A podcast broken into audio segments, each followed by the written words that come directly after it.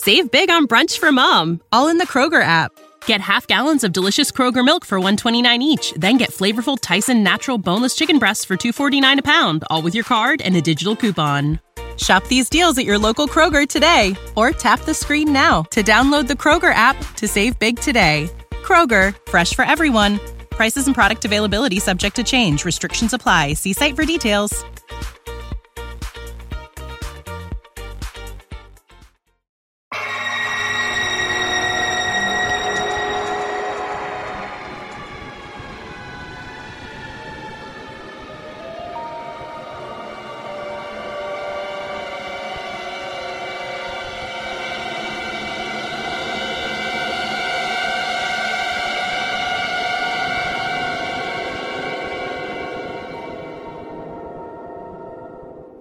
Chuyện ngắn kinh dị Căn nhà số 24 của Nguyễn Ngọc Ngạn Qua ba giọng đọc Hồng Đào, Kỳ Duyên và tác giả. Kỹ thuật thu thanh và nhạc đệm do Nguyễn Nhân phụ trách.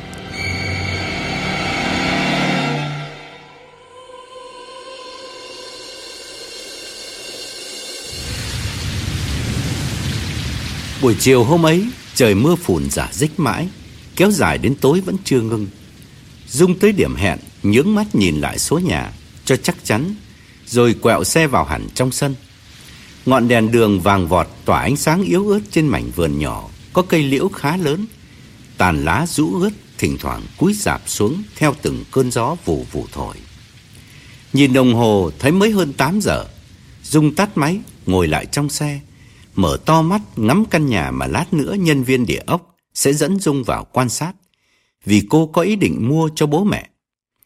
Nhìn bề ngoài ngôi nhà không đổ sộ, cũng không còn mới mẻ. Có lẽ vì chủ nhân khi xây đã chọn màu gạch đậm tăm tối để làm cho căn nhà tăng thêm phần cổ kính.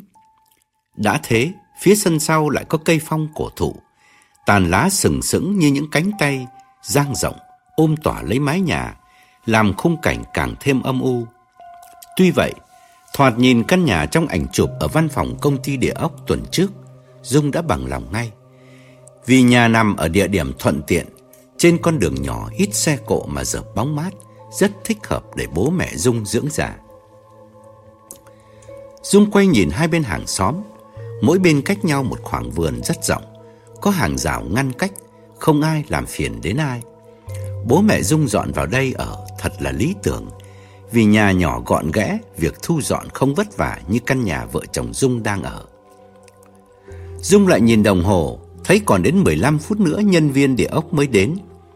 Cô lấy làm tiếc, đáng lẽ cứ ngồi ở tiệm ăn, thong thả uống trà, còn hơn chạy lại đây sớm quá rồi phải ngồi trong xe. Giả như trời quang mây tạnh thì Dung có thể đi vòng ra phía sau quan sát mảnh vườn và cái garage biệt lập, nghe nói chủ cũ mới sửa lại y như mới. Nhưng mưa mỗi lúc một nặng hạt hơn Và gió vùn vụt thổi phụ họa, Khiến chiếc xe nhỏ của Dung cũng lắc lư từng chập. Dung bật máy xe, Đưa tay mở CD nghe nhạc cho qua thì giờ. Nhưng bỗng cô giật mình Trồm người thẳng lên và chố mắt nhìn vào. Vì qua lớp kính cửa sổ, Dung thấy có bóng dáng một người phụ nữ đang đứng ở quầy bếp Trong căn nhà mà cửa vẫn đang khóa chặt bên ngoài trong nhà không có đèn, nhưng ngọn đèn từ sân sau hắt ánh sáng qua cửa sổ bếp, giúp Dung nhìn rõ một một. Người đàn bà chắc còn trẻ lắm, đúng hơn là một cô gái, dáng dấp mảnh khảnh, mặc áo trắng, tóc xõa ngang lưng, đứng ở bồn rửa chén, nhìn nghiêng chỉ thấy nửa khuôn mặt trắng toát. Dung quay lại băng sau, nhoài người lấy tờ báo che mưa, rồi mở cửa xe bước ra, Cô chạy lao lên thềm rồi bấm chuông. Trong khi chờ nhân viên địa ốc đến, thà vào nói chuyện với chủ nhân, chứ ngồi làm gì ngoài xe cho lạnh lẽo. Nhưng Dung bấm chuông mấy lần, thậm chí đập cửa thật mạnh, vẫn không ai ra mở. Dung xoay nắm cửa, lắc mạnh, thì rõ ràng cửa vẫn khóa chặt. Cô tiến lại phía cửa sổ, mở to mắt, nhìn thẳng vào quầy bếp, chỗ cô gái vừa đứng, thì chẳng thấy ai nữa. Cô gái áo trắng lúc nãy đã biến mất hẳn. Đèn từ sân sau chiếu vào khá rõ. Căn nhà hoàn toàn trống rỗng, không một bóng người, không một tiếng động. Dung hoang mang bước lùi xuống sân Trượt chân ở bậc thềm Suýt té bật ngửa trên bãi cỏ Cô nhìn trước trông sau Rồi chạy lao lại Chui vào xe ngồi thở Cô hồi hộp đặt bàn tay lên ngực Cố lấy điểm tĩnh Rồi mở to mắt nhìn vào quầy bếp một lần nữa. Rõ ràng không hề có bóng người nào trong đó. Chẳng nhẽ cô gái Dung vừa nhìn thấy lúc nãy Chỉ hoàn toàn là ảo giác Là tưởng tượng. Tay run run Cô mở bóp tìm điện thoại rồi ấn số gọi nhân viên địa ốc. Anh Toàn đấy hả? Anh sắp đến chưa? Tôi đang chờ anh trước cửa nè. Vâng, căn nhà số 24 Đang nói dở câu Dung chợt khựng lại Tim đập thình thịch vì cô gái trong nhà bếp lại vừa xuất hiện Và vẫn đứng ở quầy rửa chén y như lúc nãy. Từ chỗ Dung đậu xe nhìn vào Là một đường thẳng rất rõ. Sau cửa sổ kính Là bộ bàn ăn rồi đến nhà bếp, Khoảng cách chỉ vài thước, Thành ra không có gì che khuất Dung. Dung trợn mắt há mồm Nhưng không nói được lời nào nữa. Cô tự chấn tĩnh, Đẩy cửa xe, Chạy lao ra giữa trời mưa leo lên thềm, Định đập cửa gọi cô gái trong nhà. Mở cửa cho cô vào. Nhưng Dung vừa lên tới thềm nhà, Trông vào cửa sổ, Thì cô gái ở quầy bếp lại biến mất. Bấy giờ, Cái cảm giác kinh sợ mới thật sự ùa đến với Dung. Chả nhẽ giữa một thành phố sầm uất như thế này Mà lại có ma? Cô phân vân tự hỏi, Rồi bất giác đưa tay làm dấu thánh giá. Dung nhớ lại mới hôm trước, Cô đọc được một bài báo kể câu chuyện căn nhà ma quái dưới Nam Cali Căn nhà ấy bỏ hoang đã mấy năm, không ai dám dọn vào, Bán cũng chẳng ai mua. Là vì một buổi chiều nhá nhem tối, Có người bộ hành đi ngang tình cờ nhìn vào, Thấy có người đàn ông thắt cổ xác treo lủng lẳng từ trần nhà, Ngay giữa gian phòng khách. Cái xác đã sám ngắt, Lưỡi vẫn thẻ ra. Người bộ hành kinh hãi gọi cảnh sát, Nhưng khi đập cửa xông vào Thì hoàn toàn không thấy ai cả. Chỉ có lớp bụi phủ mờ đồ đạc và màng nhện bắt đầu răng đầy các góc tường Chứng tỏ căn nhà bỏ trống đã lâu Hôm sau Ông ta tò mò lái xe trở lại đậu bên kia đường trước căn nhà kỳ bí ấy Và mở to mắt trông sang Thì lạ thay Ông ta nhìn thấy rõ trong nhà đèn vẫn bật sáng có hai người đàn ông và một người đàn bà đang giằng co nhau dữ dội. Mặc dầu âm thanh không vọng ra bên ngoài. Ông ngồi yên trong xe, kinh ngạc theo dõi vì rõ ràng hôm qua ông đã biết đây là căn nhà trống, mà giờ này lại có đến ba người. Một lúc sau quả nhiên một người đàn ông vớ lấy cây gậy baseball đánh chết hai người kia, rồi từ ông ta leo lên ghế, treo cổ tự tử. Ông khách kinh hãi tông cửa xe chạy vào nhà hàng xóm sát bên cạnh để nhờ họ gọi cảnh sát. Nhưng bà hàng xóm điềm tĩnh bảo Nhà bên ấy làm gì có người cái câu chuyện mà ông chồng ghen rồi đánh chết vợ rồi Đánh chết tình địch xong rồi treo cổ tự tử á Xảy ra hơn 4 năm rồi. Từ đó nhà để hoang chứ bố hay mà dám mua. Những người mà ông thấy vòng vòng trong nhà Thật sự toàn là ma Chứ có phải người đâu. Khách á khẩu không nói được lời nào Thì bà hàng xóm lại thêm. Nhưng mà chả phải một mình ông thấy. Thỉnh thoảng vẫn có người người ta Thấy cái xác treo từ trên trần nhà treo xuống ấy rồi người ta chạy hỏi thăm tôi. Nhưng mà lạ một cái điều là Tôi ngay bên cạnh đây này Mà chẳng bao giờ tôi thấy. Chứ thật sự mà nếu mà tôi thấy chắc tôi cũng dọn đi lâu rồi. Câu chuyện dị thường ấy Dung đọc qua nhưng rất rừng rưng Mãi đến bây giờ cô mới đặt lại câu hỏi. Biết đâu đó chẳng là một câu chuyện có thật. Nghĩa là giữa thành phố đông đúc vẫn có thể có những căn nhà mà ma đang ở. Nghĩ thế, Dung lại đưa tay làm dấu thánh giá một lần nữa. Bà Lâm mẹ Dung thường dạy Dung từ thuở mới lớn rằng Mình là người công giáo, không có tin ma. Cho dù có ma đi chăng nữa, thì cũng không đáng sợ vì đã có Chúa che chở cả phần xác lẫn phần hồn con ạ. À. Dung tự chấn an bằng câu nói của mẹ rồi quay trở lại xe, cũng vừa đúng lúc nghe tiếng phôn reo. Cô run run đưa điện thoại lên nghe, Đầu dây bên kia giọng toàn như reo vui Chị Dung hả? Đang nói chuyện tự dưng cúp ngang chắc là mất sóng Dung thở mạnh rồi hỏi Anh sắp đến chưa anh Toàn?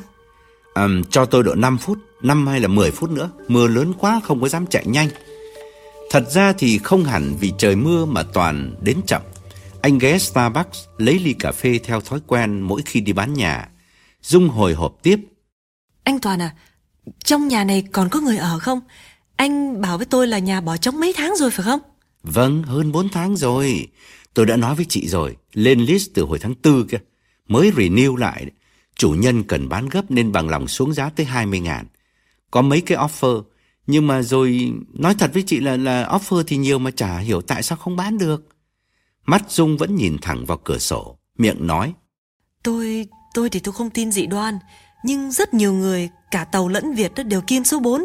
Vì anh biết không, số 4 phát âm theo tiếng tàu là chết. Huống chi cái nhà này 24 nghĩa là chết hai lần. Có lẽ vì thế mà khó bán anh hả? Toàn cũng biết điều này, anh đã cố ý tránh né không đề cập đến, chẳng ngờ Dung lại để ý. Toàn nói, tôi cũng giống chị, tôi ghét những cái thứ mê tín dị đoan lắm. Dung nhắc lại câu hỏi cũ. Anh có chắc là nhà bỏ trống không? Tôi tôi vừa thấy người trong đó mà. Làm gì có, chìa khóa tôi giữ đây mà, tôi không mở ai vào được. Dung phân vân nói. Ừ, vậy chủ nhà hiện nay ở đâu? Hay là họ bỏ quên thứ gì rồi hôm nay quay về lấy? Tôi nhìn qua cửa sổ thấy rõ có một người trong bếp. Tôi đoán chắc là bà chủ nhà hay hay con gái của bà chủ. Bà chủ nào? Nhà này của ông Trường. Ông Trường nhà báo chuyên dịch tin tức cho tờ Lạc Hồng. Không biết chị có biết hay không? Ông ấy quá vợ ở một mình. Nhà làm gì có đàn bà? Dung lặng người ngồi yên. Toàn làm nghề mua bán nhà cửa đã hơn 10 năm. Một trong những người thành công lớn Trong ngành địa ốc ở thành phố này Nhờ lối giao dịch bạc thiệp Và nhất là sự thành thật ai cũng thấy ở Toàn.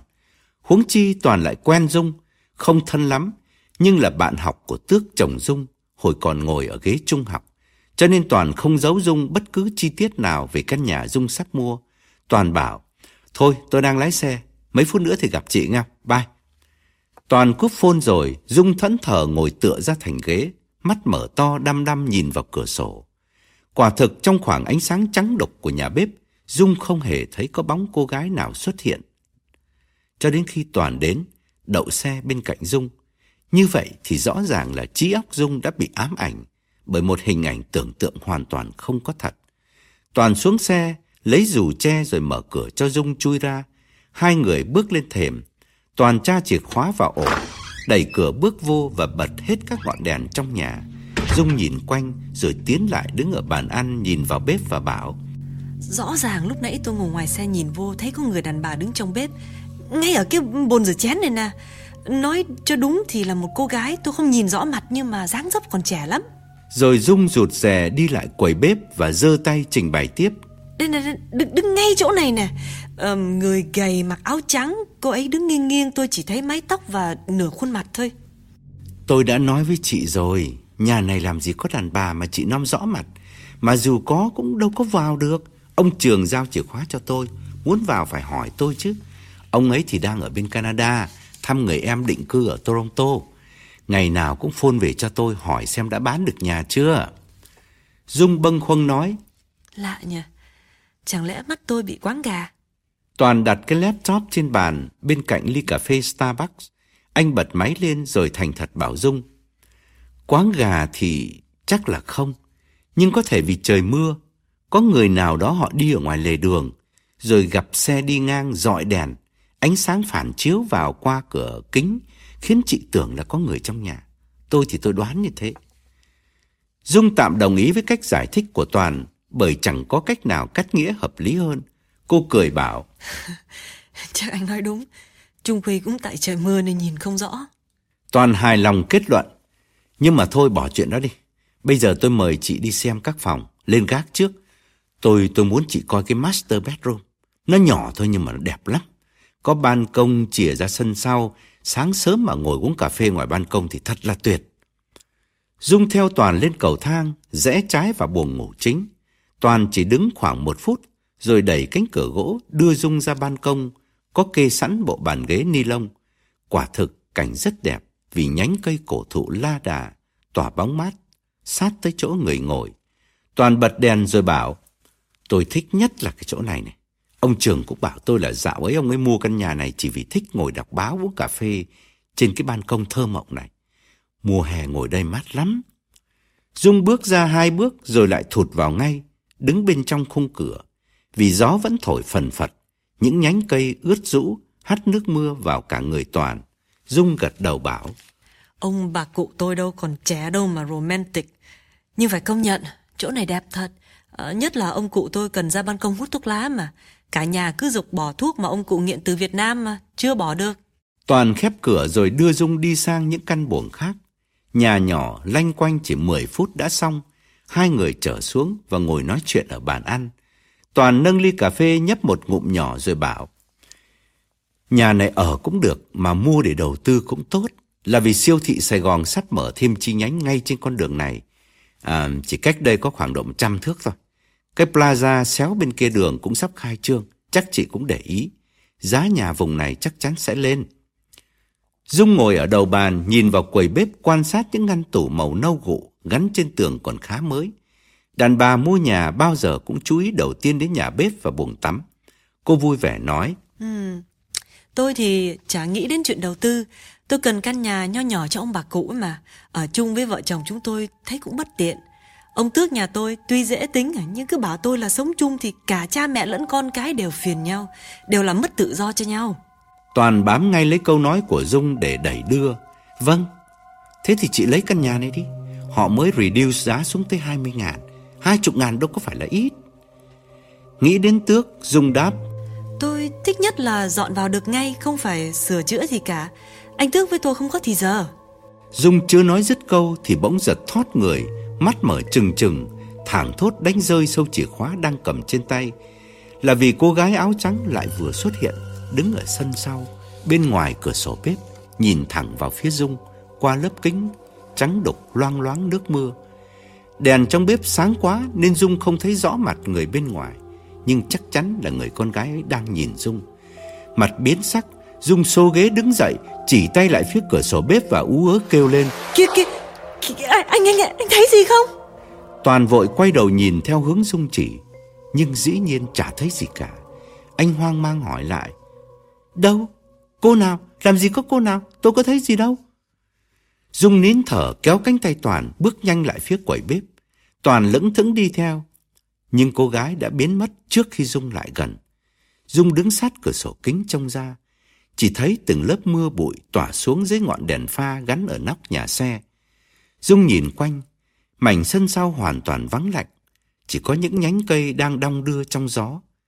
Người không thể đi nhanh như thế được. Sân cỏ thì trống vắng, nhà xe thì khóa chặt.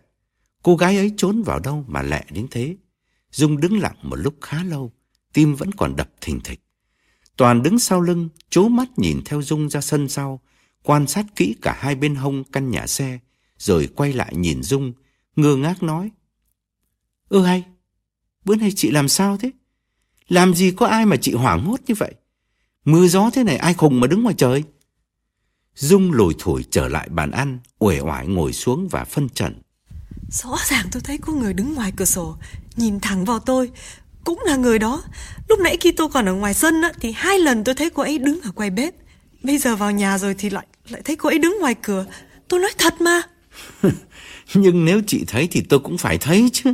Mắt chị đâu có tinh bằng mắt tôi. Có thể người ta chỉ cho mình tôi thấy mà không cho anh thấy. Người ta nào? Ai mới được chứ?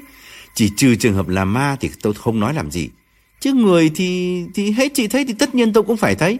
Mà thời buổi này tôi nói xin lỗi chị chứ ma nào hiện về giữa cái thành phố đầy người này. Dung chớp mắt suy tư không nói. Chính cô cũng không biết giải thích thế nào về hiện tượng lạ lùng vừa xảy ra. Toàn nhìn nét mặt đăm chiêu của Dung, tội nghiệp bảo. Hay là, hay là chị ngồi đây, để tôi đi vòng ra sau nhà xem có ai không? Hay, hay là chị đi cùng với tôi đi, chứ không thì chị cứ sẽ thắc mắc mãi. Toàn nói thế, nhưng anh đoán trước là Dung sẽ gạt đi, vì mưa gió thế này lặn lội ra vườn làm gì. Chẳng ngờ, Dung bảo. Vâng, anh chịu khó mở cửa sau để tôi nhìn lại cho chắc ăn. Một lần thì còn bảo là áo giáp, nhưng ba lần tôi đều nhìn thấy một người thì không thể nhầm nhận lẫn được. Đi, đi tôi đi với anh ra sau xem sao. Bất đắc dĩ Toàn đành đứng dậy, lấy cây dù dựng ở sát cửa. Dung bước theo và nói thầm.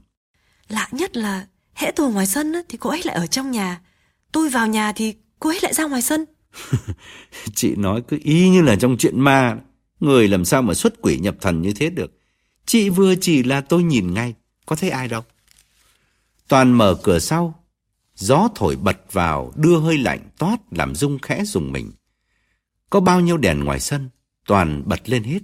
Đó là chưa kể hai ngọn đèn pha gắn trên nóc garage vẫn đang tỏa sáng vì nút bật tự động. Khi có bất cứ vật gì đến gần, gió vẫn thổi vù vù, hắt nước mưa vào chỗ hai người đứng. Toàn mở dù và ngần ngại hỏi lại. Chị muốn ra hẳn ngoài sân hay là đứng đây được rồi? Dung không đáp. Cô thò đầu ra, ngoái nhìn hai bên. Dĩ nhiên chẳng thấy ai. Trước mắt Dung là mảnh sân cỏ. Bên cạnh là cái nhà xe gọn ghẽ. Giữa sân là cây phong cổ thụ đang đẫm mình trong mưa. Dung nói. Anh có chìa khóa garage không? Uhm, chị sợ có người núp trong đó hay sao? Có, tôi có. Tôi có remote control nhưng tôi để trong xe. Chị cần thì tôi mở gara cho chị coi. Dung nghiêm mặt gật đầu. Vâng, cảm phiền anh mở ra cho tôi xem. Nghề bán hàng phải chiều khách, Toàn che rủ lao ra sân sau, đi vòng về phía trước. Từ trong xe Toàn đã bật remote control, cửa nhà xe từ từ mở lên và đèn bên trong tự động bật sáng.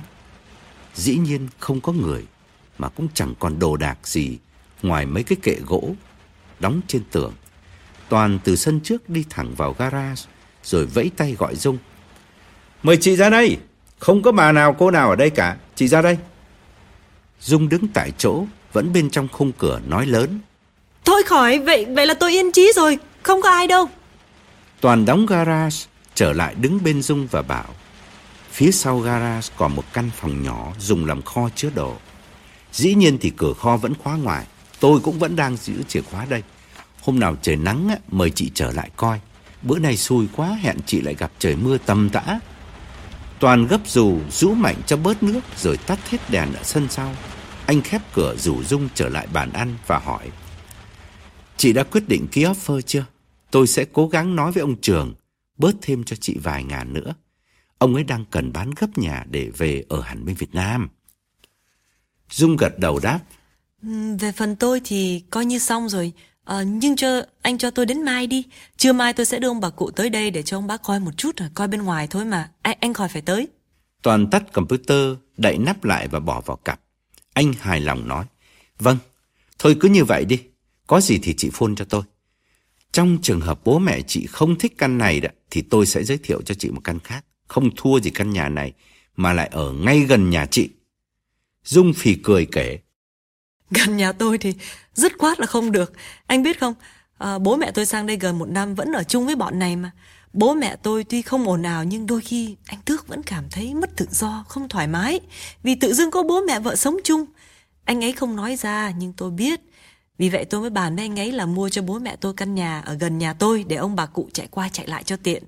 Nhưng mà anh biết là ông Tước ông bảo tôi nếu bố mẹ em dọn ra rồi suốt ngày cứ chạy qua đây thì thả ở chung luôn chứ còn dọn ra làm gì.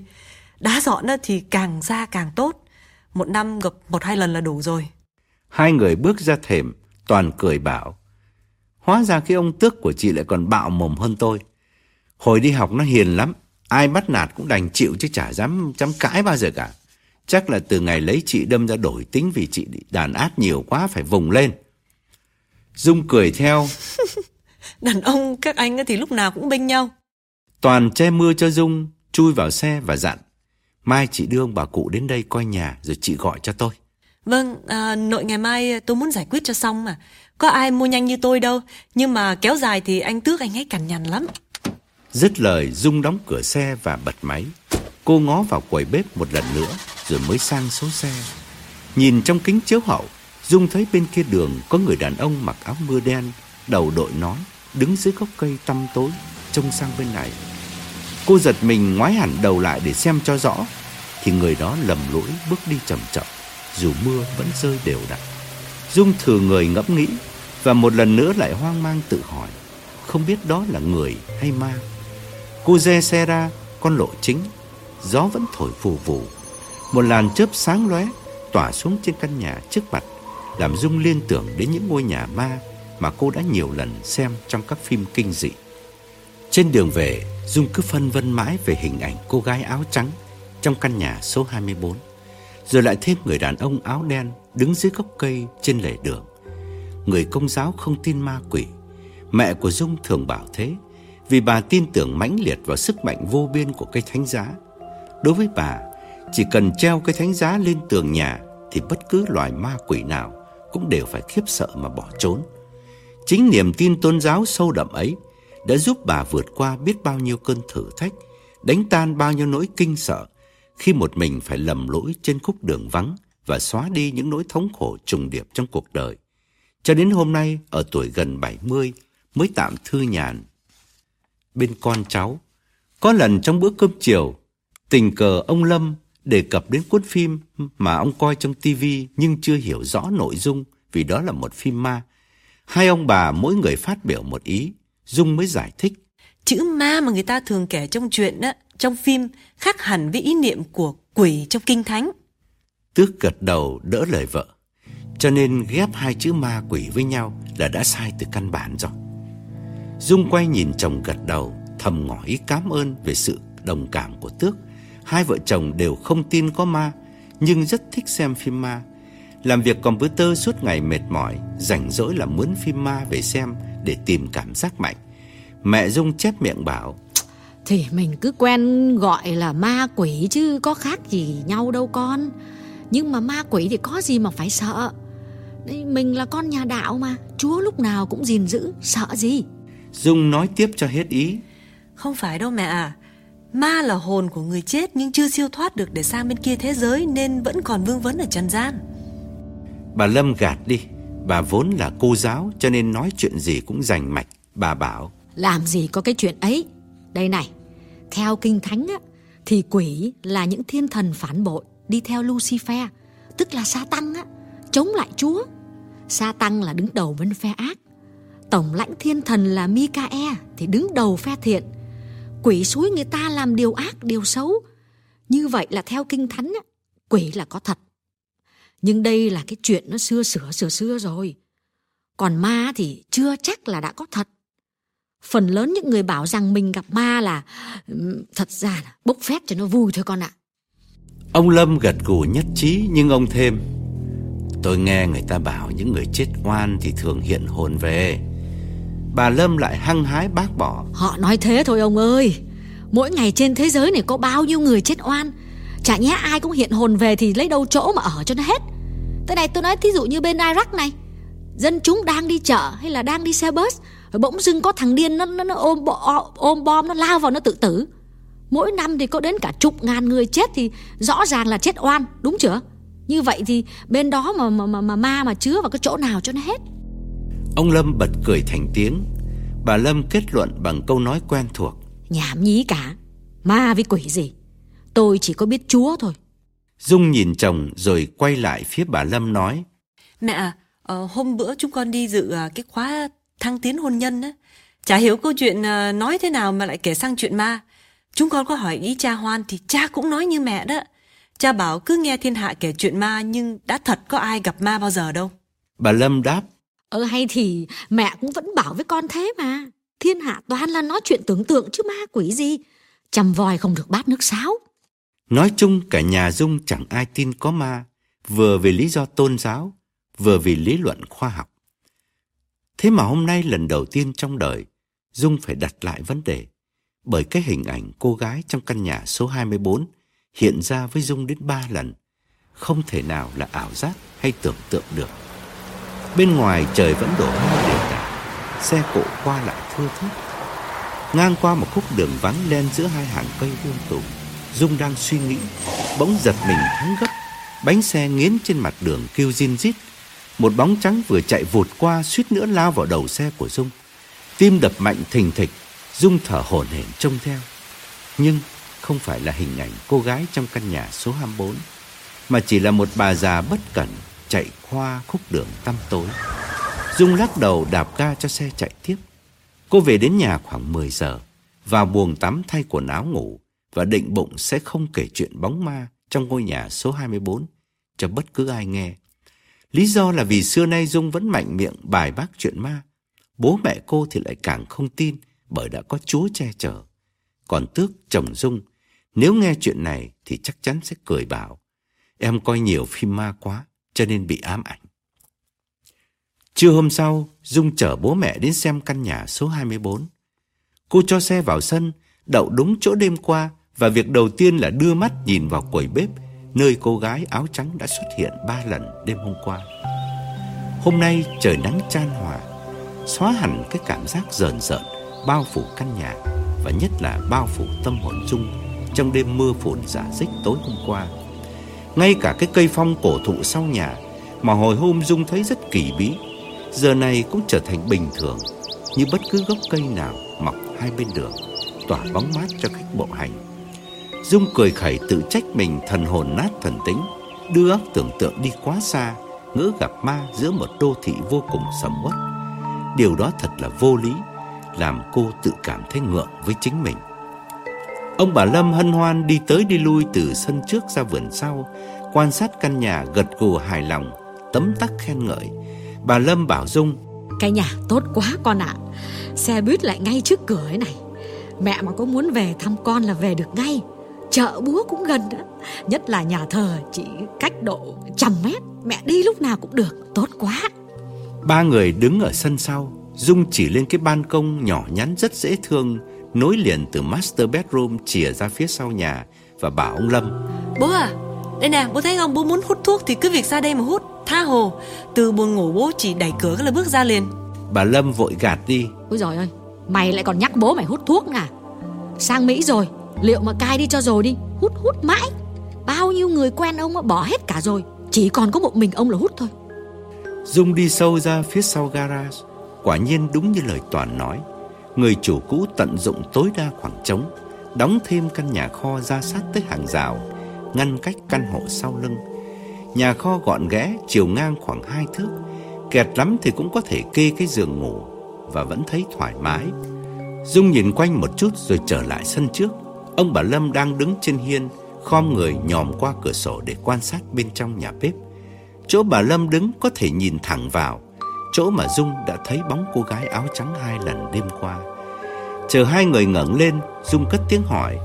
Sao Bố mẹ thấy được không Có bằng lòng ở đây không Bà Lâm nhấn mạnh, Còn phải hỏi nữa Nhà này thì xinh quá rồi con ạ Không lớn không nhỏ Mà tiện đủ mọi thứ Con lấy ngay đi nhá ông Lâm cũng hài lòng phụ họa. Ừ, con cho bố mẹ ở đây là quý lắm rồi. Nhưng phải coi bên trong cái đã chứ.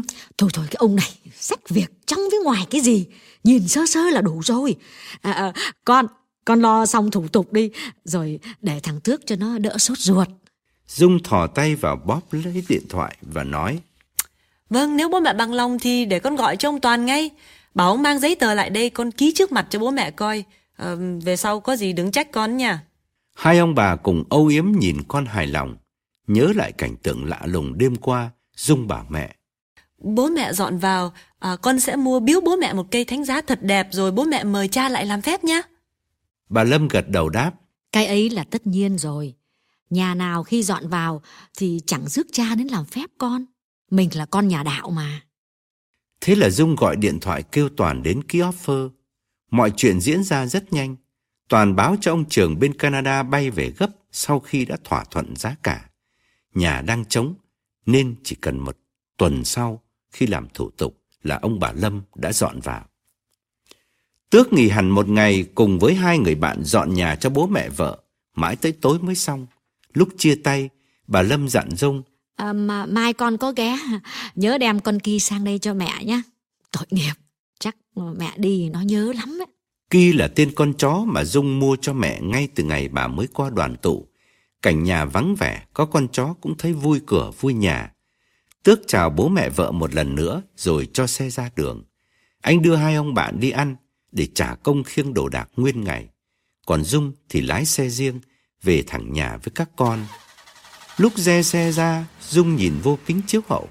Giật mình vì lại thấy người đàn ông áo đen đứng bên kia đường trông sang. Chờ Dung quẹo hẳn ra lộ chính, bóng đen ấy mới lầm lỗi bỏ đi. Dung thắng xe lại, ngồi yên một chút nhìn theo ông ta và phân vân tự hỏi không biết cái người áo đen này có liên hệ gì đến cô gái áo trắng mà Dung đã nhìn thấy trong căn nhà này hay chăng? Không tìm được câu giải đáp, Dung lắc đầu thở dài rồi sang số xe lao đi, lòng vẫn lo ngại, vẩn vơ. Đêm đầu tiên ông bà Lâm ở căn nhà số 24, Dung là người hồi hộp nhất. Đêm ấy trời cũng mưa phùn ẩm ướt giống hệt cái đêm đầu tiên Dung đến coi nhà và nhìn thấy cô gái áo trắng hai lần ở quầy bếp. Đêm nay, Dung nằm chằn chọc mãi không ngủ được, Hồi hộp chờ điện thoại của bố mẹ. Dầu đã bao lần tự bảo mình rằng Trên dương gian này không hề có ma, Con người khi chết là thuộc về một thế giới khác. Vậy mà cô vẫn phập phồng lo sợ cho bố mẹ trong căn nhà mới. Dung biết nếu có chuyện gì bất thường, Chắc chắn ông bà Lâm sẽ gọi ngay về cầu cứu Dung Dù giữa nửa đêm. Cho nên cô cứ thao thức nằm chờ. Cô tự trách mình hấp tấp quá Đáng lẽ không nên lấy căn nhà này Để mua cái lo vào người. Thời gian trôi qua rất chậm. Bên cạnh Dung, Tước đã say giấc từ lâu. Dung nghe rõ tiếng những giọt nước mưa đập vào cửa sổ Và gió vi vu thổi qua những khóm cây ngoài vườn. Mãi đến khoảng 3 giờ sáng, Không thấy ông bà Lâm gọi về, Dung mới tạm yên tâm là không có gì xảy ra trong căn nhà mới. Như vậy thì phải chăng Toàn nói đúng? Bóng ma cô gái hiện về trong quầy bếp. Chỉ hoàn toàn do trí tưởng tượng của Dung mà thôi. Nghĩ vậy Dung thở phào nhẹ nhõm Và ngủ thiếp đi lúc trời đã gần sáng. Gần trưa hôm sau giật mình thức giấc Dung lao nhanh vào bồn tắm thay quần áo Rồi quay ra bảo chồng đang cặm cụi làm việc. Em chạy sang thăm bố mẹ một lát nha Xem ông bá có cần gì không? Tước khẽ gật đầu không đáp Dung bước nhanh ra sân chui vào xe. Đến nơi Mọi chuyện diễn ra rất bình thường Ông bà Lâm đang dọn dẹp trong bếp. Ông Lâm thì ngồi trên ban công Đọc báo uống trà tàu Y như là cảnh thần tiên. Dung hết nhìn mẹ Rồi lại nhìn bố. Rõ ràng trên khuôn mặt của cả hai người Đều lộ nét yêu đời. Chứng tỏ đêm qua không có chuyện gì xảy ra. Bà Lâm đón con từ ngoài hiên Âu yếm nói Dung sang chơi hả con? À, Mẹ đang định đi chợ đây. Nhân tiện này ghé sang nhà thờ mời cha. Thứ bảy này đến làm phép nhà. Dung thở phào theo mẹ vào bếp và gợi chuyện hỏi. À, Đêm qua lại nhà mẹ có ngủ được không? Bà Lâm cười hiền hòa. Lạ gì mà lạ Tao ngủ như chết Chả biết gì cả. Gần trưa mới mới dậy á Chỉ có bố mày tao thấy cứ lục đục mãi Cứ hút thuốc ấy, ra ban công hút cả năm bảy lần nữa con ạ. Dung mỉm cười không nói gì. Bà vừa bảo là bà ngủ say như chết Thế mà vẫn biết chồng ra ban công hút thuốc đến mấy lần Ông Lâm ngồi trên lầu nghe tiếng con gái Vội đi nhanh xuống và bảo Ở đây thích quá con ạ. Cảnh đẹp mà lại tĩnh mịch. Hàng xóm biệt lập chả có ai làm phiền đến ai. Dung an lòng đáp Vâng, à, bố mẹ thích là con mừng rồi. Bố mẹ có cần à, sắm sửa gì thì cứ cho con biết. À anh Tước bảo chiều nay sẽ mang sang biếu bố mẹ cái tivi mới để bố mẹ coi phim bộ. Bà Lâm khách sáo nói Trời, sao con không cản anh ấy Mua sắm cho bố mẹ làm gì Tao ngại lắm cái việc đấy Dung nán lại nói chuyện thêm một lúc rồi xin phép về vì hai vợ chồng còn một số hợp đồng phải thanh toán gấp. Cô bảo bà Lâm. Ừ, tiện đường mẹ có muốn đi chợ thì con chở mẹ đi luôn. Bà Lâm nhìn đống bát chén trên quầy bếp và bảo. Thôi, cứ con cứ đi trước đi. Mẹ còn dọn dẹp cho nó gọn bớt đã. Rồi mẹ đi bộ cũng được, đi bộ cho nó khỏe. Này, nhiều thứ phải sắm lắm này. Nhưng mà ngày dài tháng rộng hãng cứ từ từ. Ông Lâm cũng vui vẻ phụ họa. À, con về đi, không thì thằng Tước nó lại sốt ruột. Dung dã từ bố mẹ, lòng mừng khấp khởi. Qua một đêm an bình như thế, thì chuyện bóng ma từ nay không còn phải bận tâm đến nữa. Buổi tối Dung chở hai con sang thăm ông bà ngoại. Vừa tới nơi cô giật mình thấy người đàn ông khoác áo mưa đen đã đứng sẵn bên kia đường, dưới gốc cây, đúng ở cái vị trí cũ đăm đăm nhìn sang. Dung hồi hộp quẹo xe vào sân, quay lại nhìn thì thấy người ấy đã lầm lũi bỏ đi và mất dần trong bóng tối. Dung giấu nỗi lo âu, nán lại với bố mẹ đến khoảng 9 giờ mới cho con về ngủ. Đêm thứ hai trong căn nhà số 24, ông Lâm vừa thiêu thiêu ngủ, thì bỗng giật mình choàng thức dậy, mắt mở to, nghiêng đầu lắng tai nghe. Từ dưới bếp có tiếng vòi nước chảy chen lẫn những tiếng lách cách của bát chén úp vào nhau. Ông lấy làm lạ, vợ ông đã lên ngủ cùng lúc với ông, nằm buồng bên cạnh. Sao giờ này lại còn xuống rửa chén? Ông nhìn đồng hồ trên vách, thấy đã gần nửa đêm. Ông ngồi dậy, định xuống nhà bảo vợ lên ngủ. Nhưng ông càng kinh ngạc hơn, vì từ đầu cầu thang trông xuống nhà dưới, không gian tối om, không một ngọn đèn. Chả nhẽ vợ ông hà tiện, đến nỗi mò mẫm làm việc trong bóng đêm. Tiếng nước vẫn chảy róc rách, tiếng bát chén vẫn va vào nhau. Ông đứng lưỡng lửa một chút Rồi thay vì xuống nhà Ông rẽ sang buồng của vợ ông Khẽ xoay nắm cửa mở hé nhìn vào Ông thẳng thốt thấy vợ ông vẫn nằm Nguyên trên giường Tấm chăn đắp phủ tới ngực Ông run rẩy tự hỏi Như vậy thì ai ở dưới nhà Ông hoang mang khép cửa cho vợ, Rồi chạy nhanh về phòng mình, Không dám xuống nhà nữa. Tiếng nước dưới nhà Cũng đã ngưng từ lâu. Ông không để ý, Ông run run khép cửa, Bước nhanh lại giường, Leo lên nằm và kéo mền đắp kín từ đầu xuống chân. Trong bóng tối dày đặc Và không gian vắng lặng, Ông nín thở lắng tai nghe. Nhưng dưới nhà hoàn toàn im lặng, Không còn một tiếng động nào nữa. Một lúc khá lâu Ông đưa tay làm dấu thánh giá Rồi thở phào nhắm mắt lại. Ông tự chấn an rằng, Có lẽ tuổi già khiến ông bị lãng tai, Đầu óc đôi khi lẫn lộn, Chứ làm gì có ai dưới nhà Mà vặn vòi nước vào giờ này. Nằm thêm một lúc, Ông đang sắp ngủ thì bỗng lại giật mình mở to mắt lắng tai nghe. Từ sân sau, Phía cửa sổ bếp, Rõ ràng có những tiếng cào mạnh trên mặt kiếng. Những âm thanh rờn rợn ấy, Lúc to lúc nhỏ, Khi chậm chậm khi dồn dập, Nhưng liên tục vang lên giữa không gian vắng lặng. Ông nằm yên trên giường, Không dám bước xuống, Chỉ ngóc đầu dậy, Chố mắt nhìn vào khoảng không. Tiếng cào zin rít trên mặt kiếng Mỗi lúc một lớn hơn.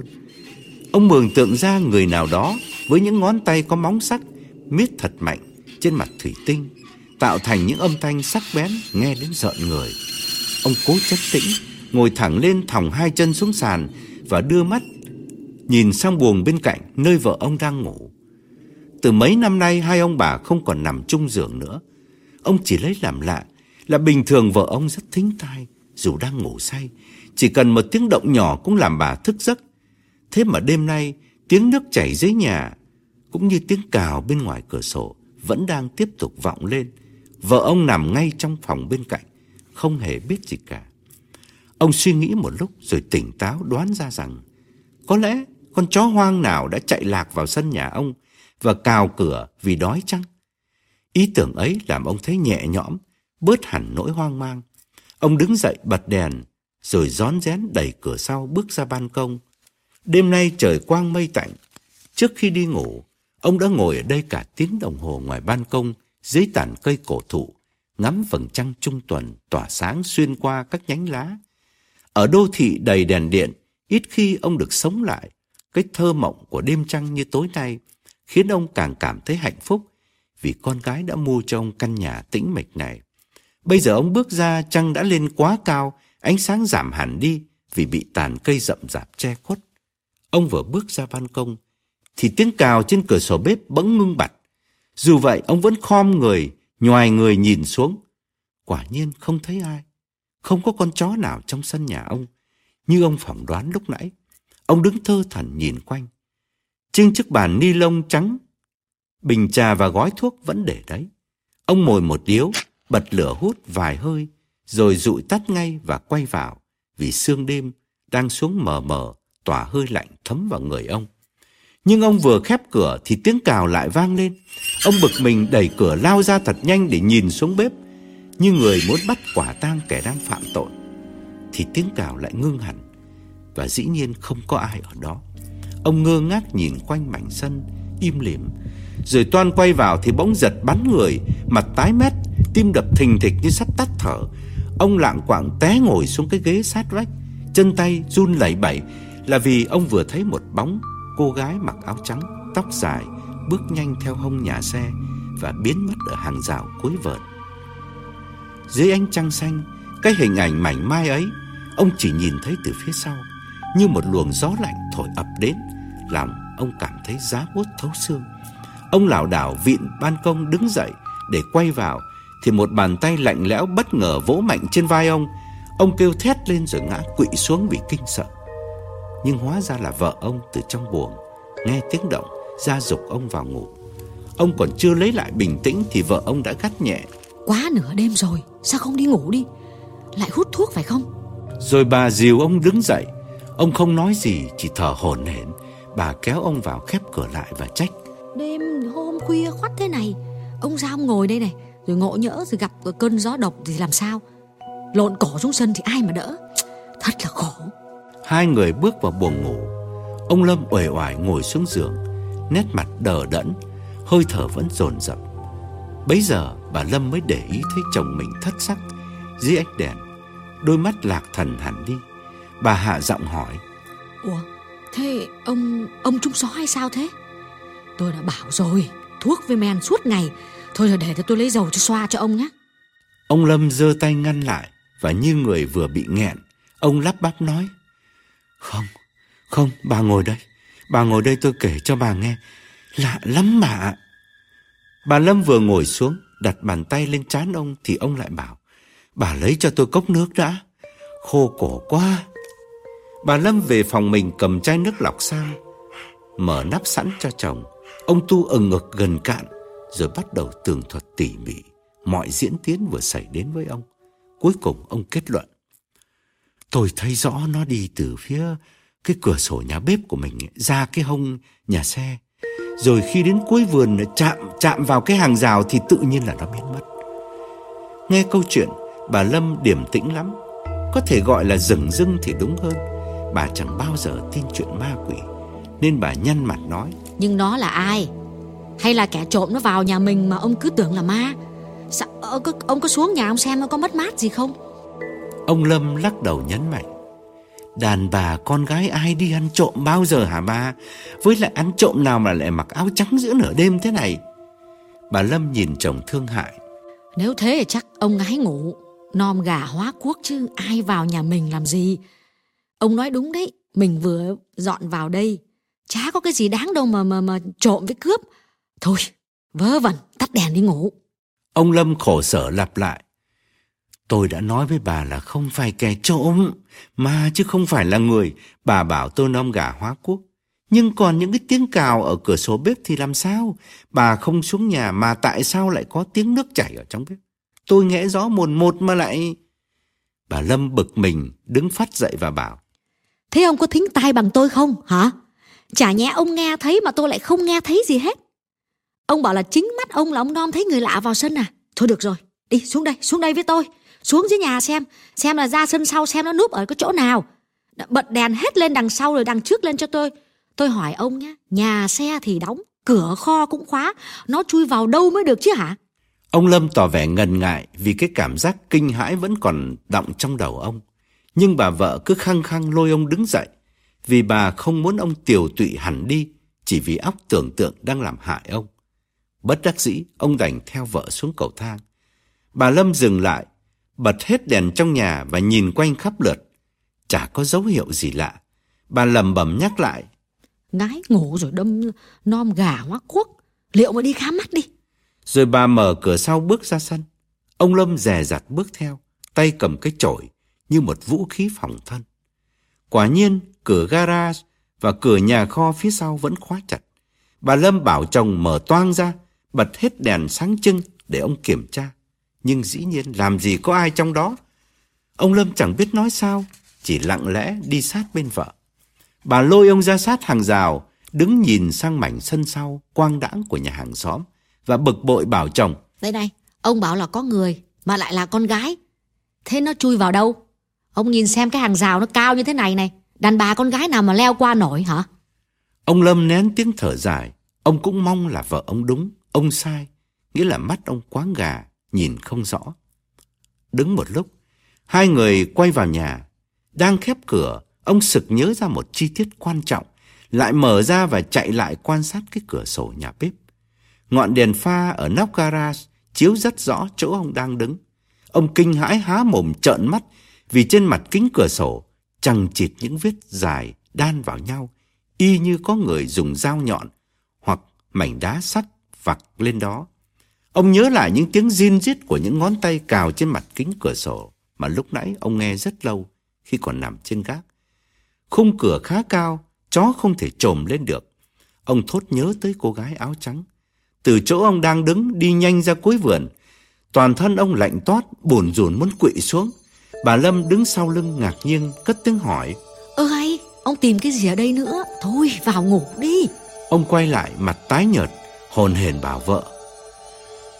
Bà coi đi Tôi đã bảo bà là lúc nãy có người cào cửa sổ Đây Bà nhìn đi Bà nhìn kỹ đi Bàn tay người thường làm Thế nào mà cào mạnh được như thế này Hàng trăm vết như là dao cắt Bà Lâm đứng yên Tặc lưỡi đáp Thì biết đâu trước khi mình dọn vào Thì cái cửa sổ này nó đã như thế rồi Mà tại vì mình không để ý. Ngừng lại một chút bà than. Hay là Hay là trẻ con hàng xóm Có đứa nào nó nghịch ngợm? Trẻ con thì 9-10 giờ nó đã đi ngủ rồi Đứa nào nó nó thức đến nửa đêm mà sang đây để cào cửa nhà mình. Tôi đã nói rồi Bà không tin thì thôi. Phân vân một chút Bà chợt nghĩ ra một chi tiết nhỏ Bà bảo Nếu mà đúng như ông nói thì Chắc chắn là phải có dấu chân. Nếu có người phải có dấu chân. Nó leo qua hàng rào Thì nó phải để lại dấu chân. Vì chỗ sát hàng rào toàn là đất cát kia mà. Ông, ông với tôi lại lại coi xem nào. Vừa nói bà vừa kéo tay chồng trở lại cửa nhà kho Sát dãy hàng rào cuối sân. Bà khom người quan sát vùng đất ẩm ở chân hàng rào và tuyệt nhiên không thấy có một vết tích nào. Bà đứng lên và nhắc lại. Đấy, ông nhìn đi nhá. Chỗ này là toàn là cát không đấy. Nếu mà có người chạy ra đây thì phải còn dấu chân chứ.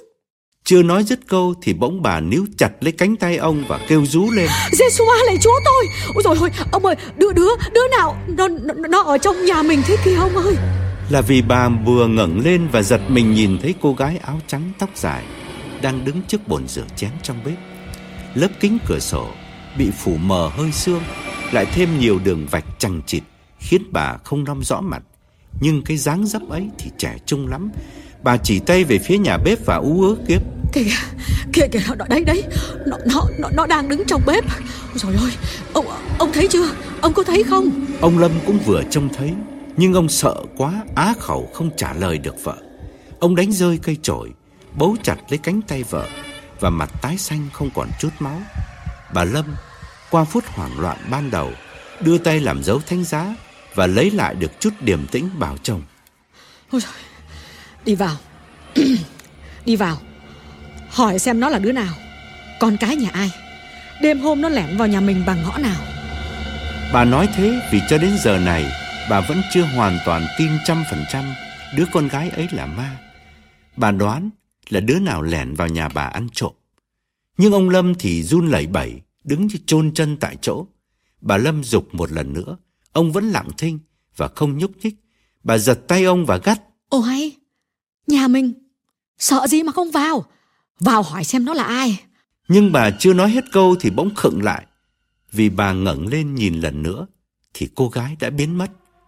Đến lúc ấy, bà mới bắt đầu biết sợ. Dường như vừa có luồng hơi lạnh thấm vào xương sống. Bà nắm cứng bàn tay chồng và đầu óc hoang mang, không nói được lời nào nữa. Về phần ông Lâm, im lặng một lúc khá lâu, ông mới hồi sinh lại. Ông hạ giọng cắt nghĩa cho vợ. Tôi đã bảo bà nó là ma chứ không phải là người. Nó biến đi mất rồi. Lúc nãy tôi kể bà không tin, bây giờ chính mắt bà đã thấy đấy. Bà Lâm lại đưa tay làm dấu thánh giá và đọc vội kinh kính mừng, xin Đức Mẹ gìn giữ gia đình bà. Rồi hai người hoàn hồn, dìu nhau vào nhà, đi thẳng lên gác, không dám ngoái nhìn xuống bếp nữa. Bà theo chồng vào phòng ngủ chính, thấy cửa sổ trông ra vườn sau còn mở toang, bà tiến lại đưa tay khép, thì vừa lúc thấy bóng cô gái áo trắng thấp thoáng đi nhanh ở cuối sân và biến mất ở cửa kho sát hàng rào. Bà kêu lên một tiếng thảng thốt rồi té quỵ xuống bên cạnh giường. Ông Lâm chạy lại, đỡ vợ dậy. Bà ngồi lên mép giường, hồn hển nói. Tôi, tôi lại vừa thấy nó ở trước cửa kho ông à. Chúa tôi, nhà này có ma thật rồi ông ạ. Con Dung, con Dung nó mua lầm căn nhà ma cho mình. Bà không dám về buồng riêng nữa mà ở lại luôn với chồng. Hai người cùng quỳ gối lần hạt bà xin Chúa soi sáng cho bà. Bởi hơn 60 năm cuộc đời chưa bao giờ bà tin có ma. Thế mà hôm nay, chính mắt bà phải chứng kiến một hiện tượng lạ không thể giải thích nổi. Dầu sao đi nữa, bà vẫn vững lòng tin ở quyền năng của Thiên Chúa. Không có ma quỷ nào có thể làm hại nổi bà. Và vì vững tin như thế, cho nên cái hiện tượng lạ vừa rồi, rõ ràng bà đã thấy tận mắt mà vẫn cố tự nhủ rằng chưa chắc đã là ma. Bà cầu xin Chúa một điều là nếu quả thực đó là con ma thì Chúa cho con ma đó biến đi, đừng bao giờ trở lại căn nhà này để làm bà sợ nữa. Đọc kinh khoảng nửa tiếng, Bà Lâm làm dấu thánh giá, cất cỗ chẳng hạt vào túi rồi run run bảo chồng. Đừng có tắt đèn ông nhé. Có bao nhiêu bóng ông cứ để nguyên cho tôi. Ma quỷ lúc nào mà cũng sợ ánh sáng cả. Ông Lâm gật đầu đồng ý, mặc dầu cả hai vợ chồng đều thấy chói mắt vì không quen để đèn ban đêm. Bà Lâm cẩn thận, moi túi lấy cô chàng hạt ra đeo luôn vào cổ trước khi nằm xuống sát bên cạnh chồng. Nhìn đồng hồ trên tường thấy đã gần 3 giờ sáng, ông Lâm đưa tay làm dấu thánh giá một lần nữa, rồi mệt mỏi nhắm mắt lại, cố dỗ giấc ngủ. Im lặng một lúc khá lâu, ông Lâm tưởng vợ ngủ rồi, thì bỗng bà quay sang nói nhỏ. Thật, chả ra làm sao cả. Chờ đợi mãi mới có căn nhà riêng để ở, thì lại gặp đúng căn nhà ma. Con Dung nó giấu tôi. Mà nghĩ cũng tội nó. Tôi biết nó đổ cả đống tiền vào đây Phí phạm quá Đúng là mua việc Ông Lâm chép miệng rồi thở dài nói Con Dung nó thương mình Nó mới mua cho mình căn nhà đẹp thế này. Đẹp mà lại tiện đường nữa. Nhưng trước khi mua Làm sao nó biết được căn nhà này có ma? Ngay cả cái hãng à, hãng địa ốc Cũng cũng đâu có biết đây là căn nhà ma. Chẳng qua chỉ tại cái số của mình không may thôi bà ạ. Bà Lâm buồn giàu bảo. Sáng mai à, ông cứ gọi điện ông kể hết đổ đuôi cho con Dung nó biết nhé. Mới có đêm thứ hai mà đã thế này rồi thì làm sao mà mình ở đây lâu dài được. Hay hay là mình mình cứ hỏi nó xem là trả nhà lại cho người ta có được không? Điều này chắc lại phải dọn về ở chung với vợ chồng nó thôi không ạ?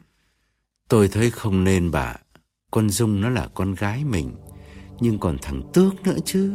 Vợ chồng nó mới mua cho mình căn nhà này, Mình lại dọn ra ngay lập tức để làm phiền chúng nó.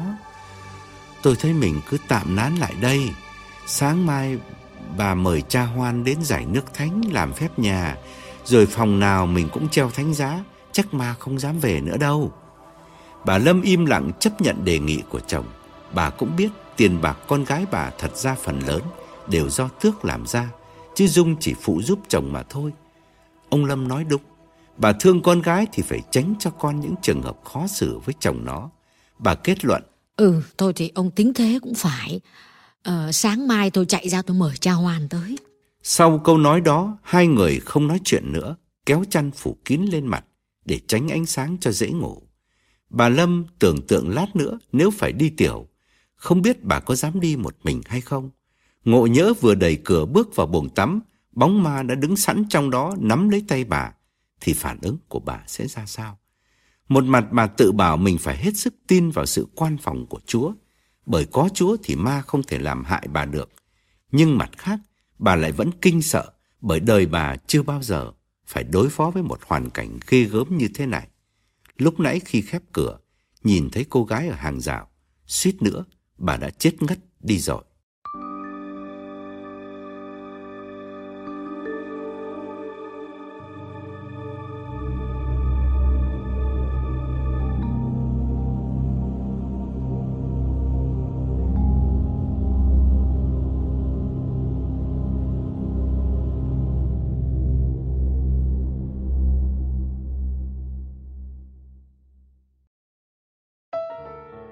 Trời càng về khuya càng lạnh. Ông Lâm nằm co quắp không đắp mền, Nhưng ông ngủ rất say, Có lẽ vì quá mệt mỏi.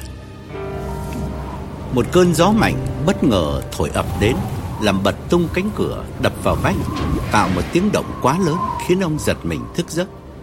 Theo phản ứng tự nhiên, Ông cua tay tìm tấm chăn Để đắp lên tấm thân gầy gò đang rét buốt.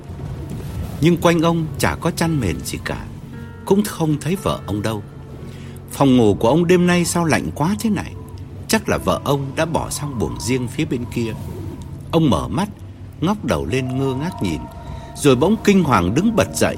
Ông định thần nhìn quanh một chút, Mới nhận ra ông không nằm trên giường trong buồng ngủ, Mà nằm ngay trên tấm ván Kê trên nền đất trong nhà kho Sau garage Sát hàng rào cuối vườn. Bên ông chỉ có mấy thứ dụng cụ làm vườn như cuốc sẻng và một bao đất trộn phân chủ cũ bỏ lại. Ông hoảng hốt chạy lao ra rồi cắm đầu phóng vào nhà. Ai đưa ông ra đây? Ông tự hỏi vì vừa nhớ lại rõ ràng đêm qua ông và vợ ông cùng nằm trong master bedroom. Sao giờ này ông lại thức dậy trong căn nhà kho? Thuở nhỏ ông vẫn nghe người ta kể chuyện những người bị ma giấu. Chẳng hạn có bà đi chợ về khuya, ma lôi vào bụi rậm mà không biết, khiến cả nhà phải đổ xô đi tìm. Hoặc nông dân đi làm ruộng sớm, bị ma lôi xuống ao, ướt đẫm quần áo. Không lẽ những chuyện nhảm nhí ấy lại là sự thật? Đời ông chưa bao giờ biết mộng du, vậy mà ông lại từ buồng ngủ trên lầu đi ra nằm ở đây là thế nào? Chỉ có một cách kết luận là khi ông đang ngủ say thì ma đã dẫn ông ra đây mà ông không hề biết. Vào được trong nhà, ông đứng thở hổn hển một lúc rồi mới uể oải leo lên lầu. Buồng ngủ của ông vẫn đóng kín. Ông xoay nắm cửa mở hé, thấy vợ ông còn đang nằm trên giường trong giấc ngủ bình yên. Ông tiến lại, ngồi xuống mép giường, mệt mỏi cúi đầu suy nghĩ. Đêm qua khi thấy bóng ma hiện ra lần đầu tiên, ông bàn với vợ là không nên cho con gái ông biết, ngại làm phiền vợ chồng nó. Nhất là mấy hôm dọn nhà, cả hai vợ chồng đã bỏ dở công việc để sang đây khuân vác dùm ông. Nhưng tình hình này ông thấy căng thẳng quá, khó có thể chịu đựng thêm được nữa. Ma đã dẫn ông ra nhà kho, bắt ông nằm lạnh lẽo mấy tiếng đồng hồ. Biết đâu đêm nay và những đêm kế tiếp sẽ còn nhiều chuyện ghê gớm hơn mà ông không lường trước được. Bà Lâm ú ớ chở mình xoay người sang hướng khác. Bà đưa tay kéo tấm mền, nhưng lôi không được vì ông Lâm đang ngồi đè lên trên. Bà mở hé hai con mắt ngái ngủ, ngạc nhiên hỏi. Ủa, ông làm gì mà dậy sớm thế? Hơn 3 giờ sáng mới ngủ, giờ đã dậy rồi. Ông Lâm vẫn ngồi yên không đáp, như người hờn dỗi vì tủi thân. Bà Lâm từ từ ngồi lên, mở to mắt nhìn chồng và giật mình kinh hãi. Giê-xu mà lạy chúa tôi, sao mà người ông đất cát dính bê bết như thế này? Lại mò ra sân hút thuốc rồi ngã phải không? Bấy giờ ông Lâm mới quay lại, chán trường đáp. Nhà này không ở được nữa bà, dứt khoát phải bỏ đi thôi. Bà Lâm gắt nhẹ. Đi thì cũng phải từ từ chứ, để chốc rồi tôi báo cho con Dung nó biết đã. Chứ mới sáng tinh mơ mà ông đòi đi là đi đâu bây giờ? Ông Lâm thở hắt ra rồi uể oải kể hết mọi chi tiết cho vợ nghe về sự kiện kỳ dị vừa xảy đến với ông. Bà Lâm thẳng thốt kêu lên. Lạy chúa tôi, sao lại có sự lạ đến như vậy? Ma dắt ông ra nhà kho à? Rồi bà lặng người ngồi tựa vào vách đăm chiêu suy nghĩ. Giờ này thì bà hoàn toàn tin chắc căn nhà này có ma thật. Bởi bình thường khi bà ngủ, chỉ một tiếng động nhẹ cũng làm bà giật mình thức giấc. Thế mà chồng bà nằm chung giường với bà, đứng dậy xuống lầu, mở cửa đi ra vườn sau mà bà vẫn ngủ say không biết gì thì rõ ràng chỉ có ma mới đưa được chồng bà đi nhẹ nhàng như thế. Một lúc sau, bà nhìn ra cửa sổ, thấy an tâm phần nào vì mặt trời đã lên, tỏa ánh sáng ban mai xuyên qua nhánh cây ở vườn sau. Mặt trời lên tức là xóa hết ám khí quanh nhà, ma không thể về được nữa. Đồng hồ trên tường chỉ hơn 7 giờ, bao nhiêu nỗi lo sợ trong đêm từ từ tan biến hết. Bà cẩn thận bảo chồng, Hãng khoan ông ạ, đừng cho con Dung nó biết vội. Để chốc nữa tôi chạy lại nhà thờ tôi mời cha Hoan đến làm phép nhà ngay hôm nay, chứ không cần chờ đến ngày Chủ nhật. Ông à, vững tâm nha, vững lòng tin ở Chúa. Cha đến làm phép nhà thì ma quỷ nào mà dám vào đây nữa. Rồi bà bước hẳn xuống giường và bảo Đi tắm rồi thay quần áo đi ông ạ. Lên giường đánh một giấc cho nó khỏe. Dứt lời, bà đi quanh, tắt hết mọi ngọn đèn rồi bỏ về phòng mình đánh răng rửa mặt. Ông Lâm cũng mệt mỏi đứng dậy, sang buồng tắm. Nhưng ông còn đang đứng nhìn mình trong gương để thấy rõ đôi mắt đỏ ngầu thiếu ngủ của ông, thì đã có tiếng xe dừng ở ngoài sân. Rồi tiếng chuông gọi cửa vang lên. Ông mừng rỡ bỏ phòng tắm đi nhanh xuống mở cửa, vì ông biết chắc đó là Dung.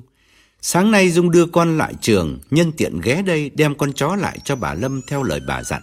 Hơn một năm ở nhà Dung, bà Lâm rất quý con chó nhỏ do Dung mua từ chợ súc vật về.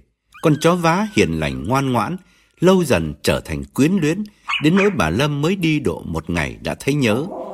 Về đây trong căn nhà mới vắng vẻ, bà càng thấy cần con chó hơn cho đứa quạnh quẽ, mà chính con chó cũng nhớ chủ, thường hay cho nó ăn, nên bà Lâm đi rồi, nó cứ nằm thử một chỗ như đang bệnh.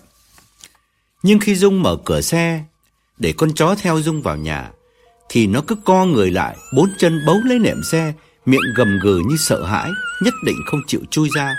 Dung lấy làm lạ lắm, đưa tay bế ngang bụng con chó, nó liền vùng vẫy, hai chân trước cào mạnh lên chiếc áo khoác của Dung, làm cô bực mình quăng nó xuống đất. Nhưng nhanh như cắt, con chó lao vọt trở lại trong xe. Lần đầu tiên Dung thấy phản ứng lạ lùng của nó, như điểm báo trước một sự bất thường trong căn nhà này. Cô đành bỏ nó trong xe và đóng cửa lại. Dù vậy, con kia vẫn trồm lên cửa kính xe, gầm gừ sủa ăn ẳng, Làm Dung thốt nhớ đến bóng người con gái mờ ảo Hiện ra trong đêm mưa hôm trước Và lòng chợt hoang mang lo sợ Trên thềm, ông Lâm vừa mở cửa Dung vội nở nụ cười và nói Chào bố, con đưa thằng à, Bảo ra trường rồi nhân tiện ghé mua ít thức ăn sáng cho bố mẹ nè. À, Chiều đón cháu rồi con sẽ đưa chúng lại thăm ông bà. Cô bước hẳn vào nhà và giật mình kêu lên. Ủa, quần áo bố sao dính toàn đất vậy? Ông Lâm chưa biết trả lời ra sao Thì bà Lâm trên lầu nghe tiếng con gái Vội chạy xuống và nói từ cầu thang. À, Dung sang đấy hả con? Đi đâu mà sớm thế? À, Có có có mang con Ki sang cho mẹ không? Dung quay đầu lại nói lớn Vâng, con đây mẹ à, Có xôi gà còn nóng là ngon lắm mà à, Còn thêm bánh cuốn Bánh cuốn thanh trì với bánh cống. Bà Lâm đã xuống tới nơi Mệt mỏi kéo ghế ngồi ở bàn ăn và nhắc lại. Thế không đem con chó sang à? Dung không muốn nhắc đến con Ki Với cái phản ứng lạ lùng của nó lúc nãy. Nhưng bà Lâm cứ hỏi mãi Cô đành phải đáp. Có mẹ, con bỏ nó ngoài xe đó. Để lát nữa con đem vào sau Rồi Dung đặt hộp thức ăn trên bàn Mở nắp ra vì hơi nóng vẫn còn bốc lên nhẹ nhẹ. Ông bà Lâm nhìn con suy nghĩ Không biết có nên kể chuyện đêm qua hay không. Dung lại quẩy bếp lấy bát đũa và bảo uhm, Bố mẹ sơi cho nóng mẹ. Ông bà Lâm không nói gì Chỉ đưa mắt nhìn nhau. Bấy giờ Dung mới nhận ra nét phờ phạc Trên cả hai khuôn mặt giả nua Nhất là bộ quần áo dính bết bụi đất của ông Lâm. Chả nhẽ ông ra vườn sớm thế hay sao Dung mơ hồ đoán có chuyện gì bất thường Nên dè dặt hỏi Đêm qua có... Đêm qua bố mẹ thức khuya à? Hai ông bà lại đưa mắt nhìn nhau Rồi bà Lâm nhịn không nổi Yêu sầu hỏi con gái Dung à, à, à Con Con mua lầm căn nhà có ma con ạ à. Mày biết mẹ rồi đấy Cả đời tao tao chẳng bao giờ tao tin, tin ma hết á Nhưng mà đến nước này thì không tin không được con à. Vì đã đoán trước Dung không sửng sốt lắm. Cô chớp mắt u sầu hỏi lại. Chính mắt bố mẹ thấy hay sao? Bà Lâm nhấn mạnh. Thấy nó hai ba lần. Thấy nó là con gái Rồi mặc áo trắng Rồi tóc dài thế này này. Lúc thì nó đứng trong bếp Lúc thì nó ngoài cửa sổ. Chẳng những thấy đã đành rồi Mà nó còn dắt bố mày từ trong nhà ra ngủ ngoài kho cơ Dung chố mắt kêu lên. Ma dắt bố từ trong nhà ra vườn. Ông Lâm mệt mỏi gật đầu rồi tỉ mỉ kể. Bố vừa mới tỉnh dậy được chừng nửa tiếng đồng hồ. Bố có biết gì đâu con Đang ngủ trên gác. Giật mình thức dậy thì thấy mình nằm ở trong nhà kho Mà nằm ngay ở dưới đất Chả có giường chiếu gì cả. Ma đưa bố ra đấy chứ còn cái gì nữa. Bà Lâm lắc đầu than. Phải gió cái cậu Toàn này Tự dưng bán cho mình căn nhà có ma. Nghe câu chuyện, Dung rất hối hận. Chính mắt cô đã thấy nó lần đầu tiên khi đến coi nhà. Thấy cả cô gái áo trắng, Rồi lại thêm người đàn ông áo đen bên kia đường. Đáng lẽ cô phải đổi ý, Chọn căn nhà khác mới phải.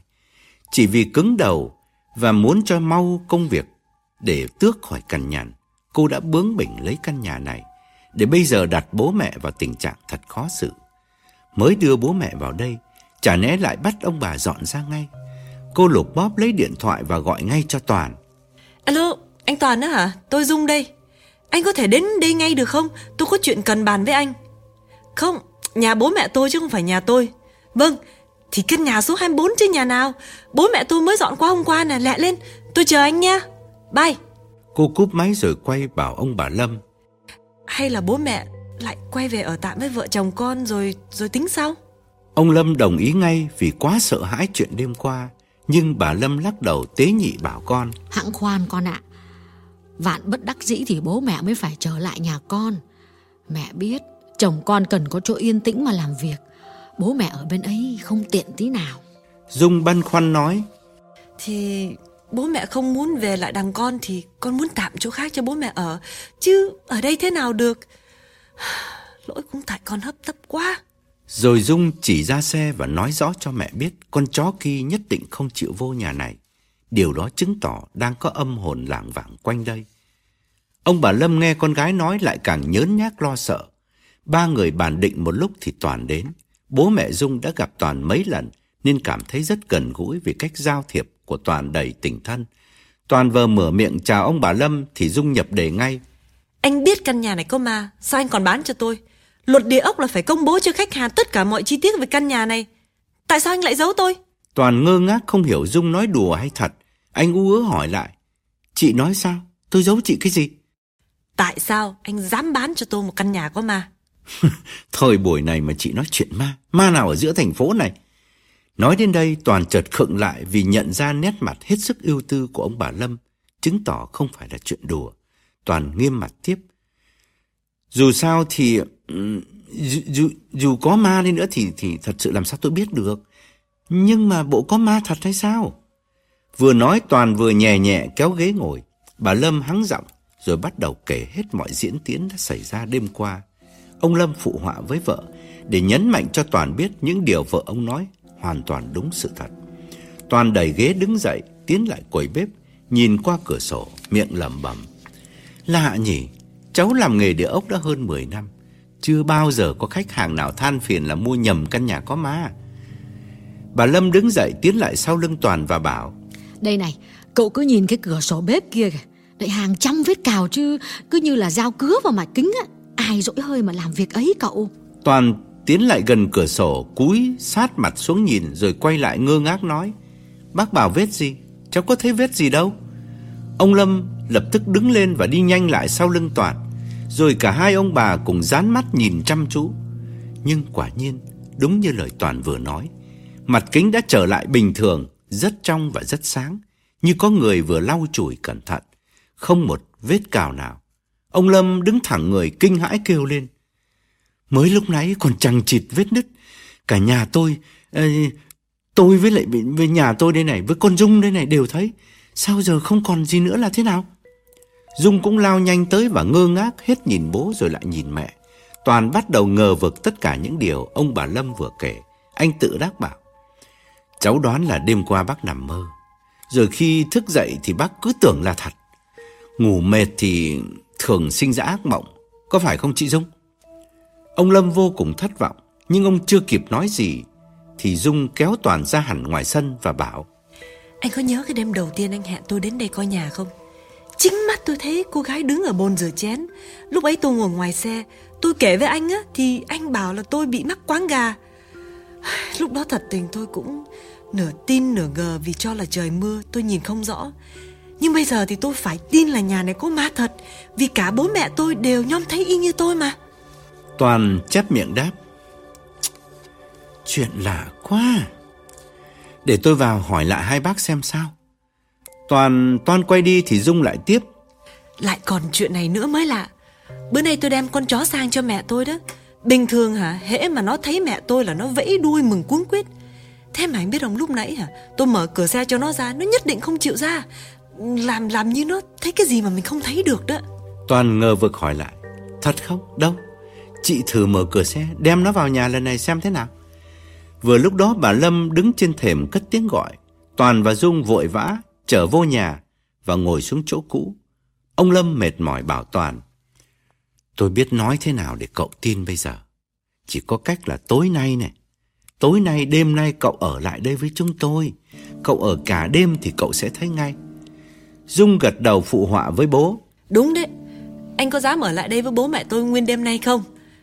Anh độc thân không vướng bận gì Sao không đến ngủ một đêm cho biết anh biết mà gia đình tôi không bao giờ tin nhảm nhí Nhất là mẹ tôi.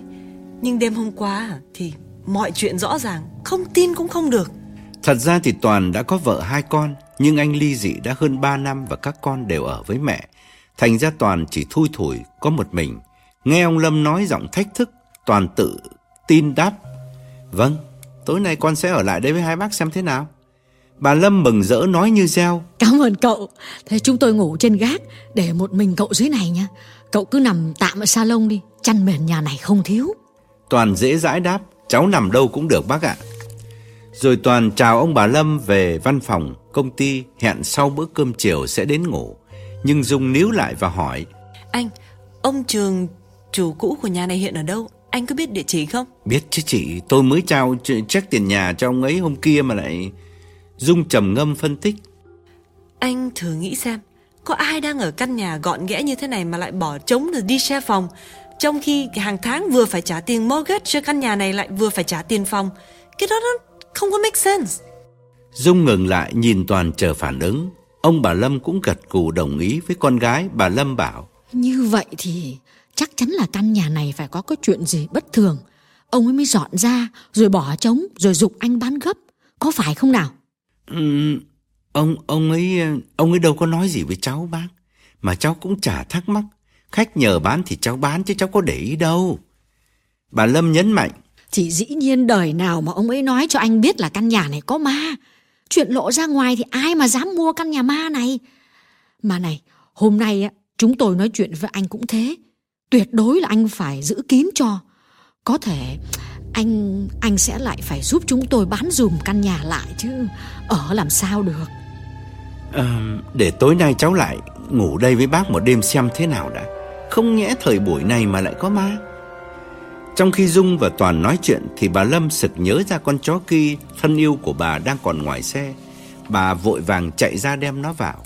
Hơn lúc nào hết Bà rất cần có nó trong căn nhà lạnh lẽo ma quái này Để giúp bà đỡ sợ. Bà bảo Dung Con à, à để con kia lại đây cho mẹ. Nhà vắng quá có nó quấn quýt cũng đỡ buồn. Nhưng trái với dự đoán của bà, Con Ki không còn thân thiện với bà Như hơn một năm nay ở nhà Dung Bà vừa mở cửa, Nó nhe răng gầm lên, Rồi lao tới như muốn táp vào mặt bà. Bà kinh hãi né sang một bên, Tức thì con chó phóng thẳng ra sân sau, Chạy tới trước cửa nhà kho cuối vườn. Và cứ thế, vừa cào vừa sủa vang Như chuẩn bị cắn nhau với một con chó khác.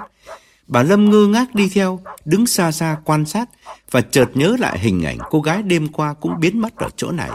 Bà kinh ngạc lắm, bởi đây là lần đầu tiên con chó đến nhà này, sao lại biết đó là cái nhà kho để lao tới. Huống chi con kia của bà vốn hiền lành, sao hôm nay hung tợn như vậy? Bà quay vào nhà sợ hãi bảo Dung. Ơ hay con kia hôm nay nó làm sao ấy con ạ? À? Mẹ sợ quá, cứ y như là chó dại á. Hai mẹ con cùng ra sân sau, đứng xa xa quan sát Dung lo âu bảo Thôi mẹ để con cho chó nó về nhà con đi. Rồi Dung cất tiếng gọi hai ba lần Nhưng con chó cứ chúi đầu vào cửa nhà kho Nhảy trồm lên liên tục Và dùng hai chân trước cào mạnh vào cánh cửa gỗ. Ông Lâm và Toàn cũng vừa ra tới Đứng bên Dung Nhìn cảnh tượng lạ lùng đang diễn ra trước mắt. Toàn điềm tĩnh hỏi ông Lâm Bác có để gì trong nhà kho không? Ông Lâm quay lại đáp Tôi mới dọn vào đây được hai hôm đã mua sắm gì đâu cậu.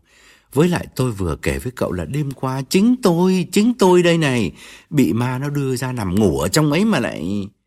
Toàn đi lại phía nhà kho và bảo ông Lâm. Bác có chìa khóa đấy không? Bác mở cửa đi cháu cháu xem là có cái gì ở trong đó mà con chó này nó cứ sủa mãi thế này. Bà Lâm lên tiếng đáp thay chồng. Thì, thì cậu cứ lại mà xem ở cửa không có khóa. Bà dứt lời cả bốn người cùng tiến lại. Toàn từ từ đẩy cánh cửa. Quả nhiên không có gì trong đó Ngoại trừ vài cái cuốc sẻng cũ Và bao phân bón cây. Con kia lùi ra xa một chút Nhưng vẫn gầm gừ sủa. Bà Lâm than Lạ thật Có cái gì đâu mà cái con chó phải gió này Nó cứ lao vào nó cắn. Dung không nói gì Cúi xuống ôm ngang lưng con kia Và đưa ra bỏ vào băng sau xe Đóng cửa lại. Cô đoán chắc phải có cái gì kỳ bí trong căn nhà kho sau garage. Nhưng cô ngại nói ra vì chỉ làm bố mẹ cô càng thêm sợ hãi mà thôi. Nhốt xong con chó, cô trở lại bảo ông bà Lâm. À, thôi bố mẹ con bây giờ con phải về. Mẹ lại nhà thờ gặp cha Hoan đi. Bà Lâm gật đầu. Ừ thì để mẹ thay quần áo rồi mẹ đi ngay. Ờ, thế con không có để con chó ở đây được à? Dung rẻ giặt đáp. Ừ, mẹ muốn giữ nó lại đây thì mẹ cứ việc giữ nhưng, nhưng con sợ nó sủa cả đêm. Bố mẹ không ngủ được đâu. Rồi Dung quay sang bảo Toàn. Còn anh Toàn, Tối nay anh đến đây ngủ một đêm xem hư thực thế nào. Nhưng dù thế nào đi nữa, anh cũng phải giấu kín chuyện này. Có thể chỉ ngay mai tôi lại phải nhờ anh bán bỏ căn nhà này, Tìm căn khác. Toàn quả quyết gật đầu. Chị cứ về lo công việc của chị đi. Tôi đã hứa với hai bác, Tối nay tôi sẽ lại ngủ ở đây với hai bác. Mà nó thấy tôi nó cũng phải bỏ chạy. Câu nói đùa không đúng lúc, Nên chẳng làm ai nhếch mép, Bởi đầu óc ai cũng đang nặng chịu ưu tư. Toàn ngượng ngùng chào ông bà Lâm, Rồi đi nhanh ra xe hẹn tối nay sẽ tái ngộ. Toàn sẽ đến ngủ đây đêm nay để chứng minh cho cả nhà Dung biết rằng họ đang bị ám ảnh bởi những điều hoàn toàn không có thật. Về phần Dung trên đường về, cô cứ bứt rứt mãi tự trách mình đã quá vội vã mua căn nhà này cho bố mẹ chỉ vì chiều ý chồng muốn bố mẹ dọn ra càng nhanh càng tốt. Nếu nay lại bắt bố mẹ dọn nhà một lần nữa thì tốn biết bao nhiêu thời giờ. Dung nghĩ trừ khi có một phép lạ do sự nhiệm màu của Thiên Chúa giúp cho gia đình Dung, chứ tình hình hiện tại thì bố mẹ cô không thể nán lại căn nhà số 24 này được nữa. Đêm hôm đó giữ đúng lời hứa, sau khi ăn tối ở tiệm Đông Phương, Toàn đến nhà ông bà Lâm mang theo túi đồ ngủ, ly cà phê Starbucks cùng cái laptop để làm việc.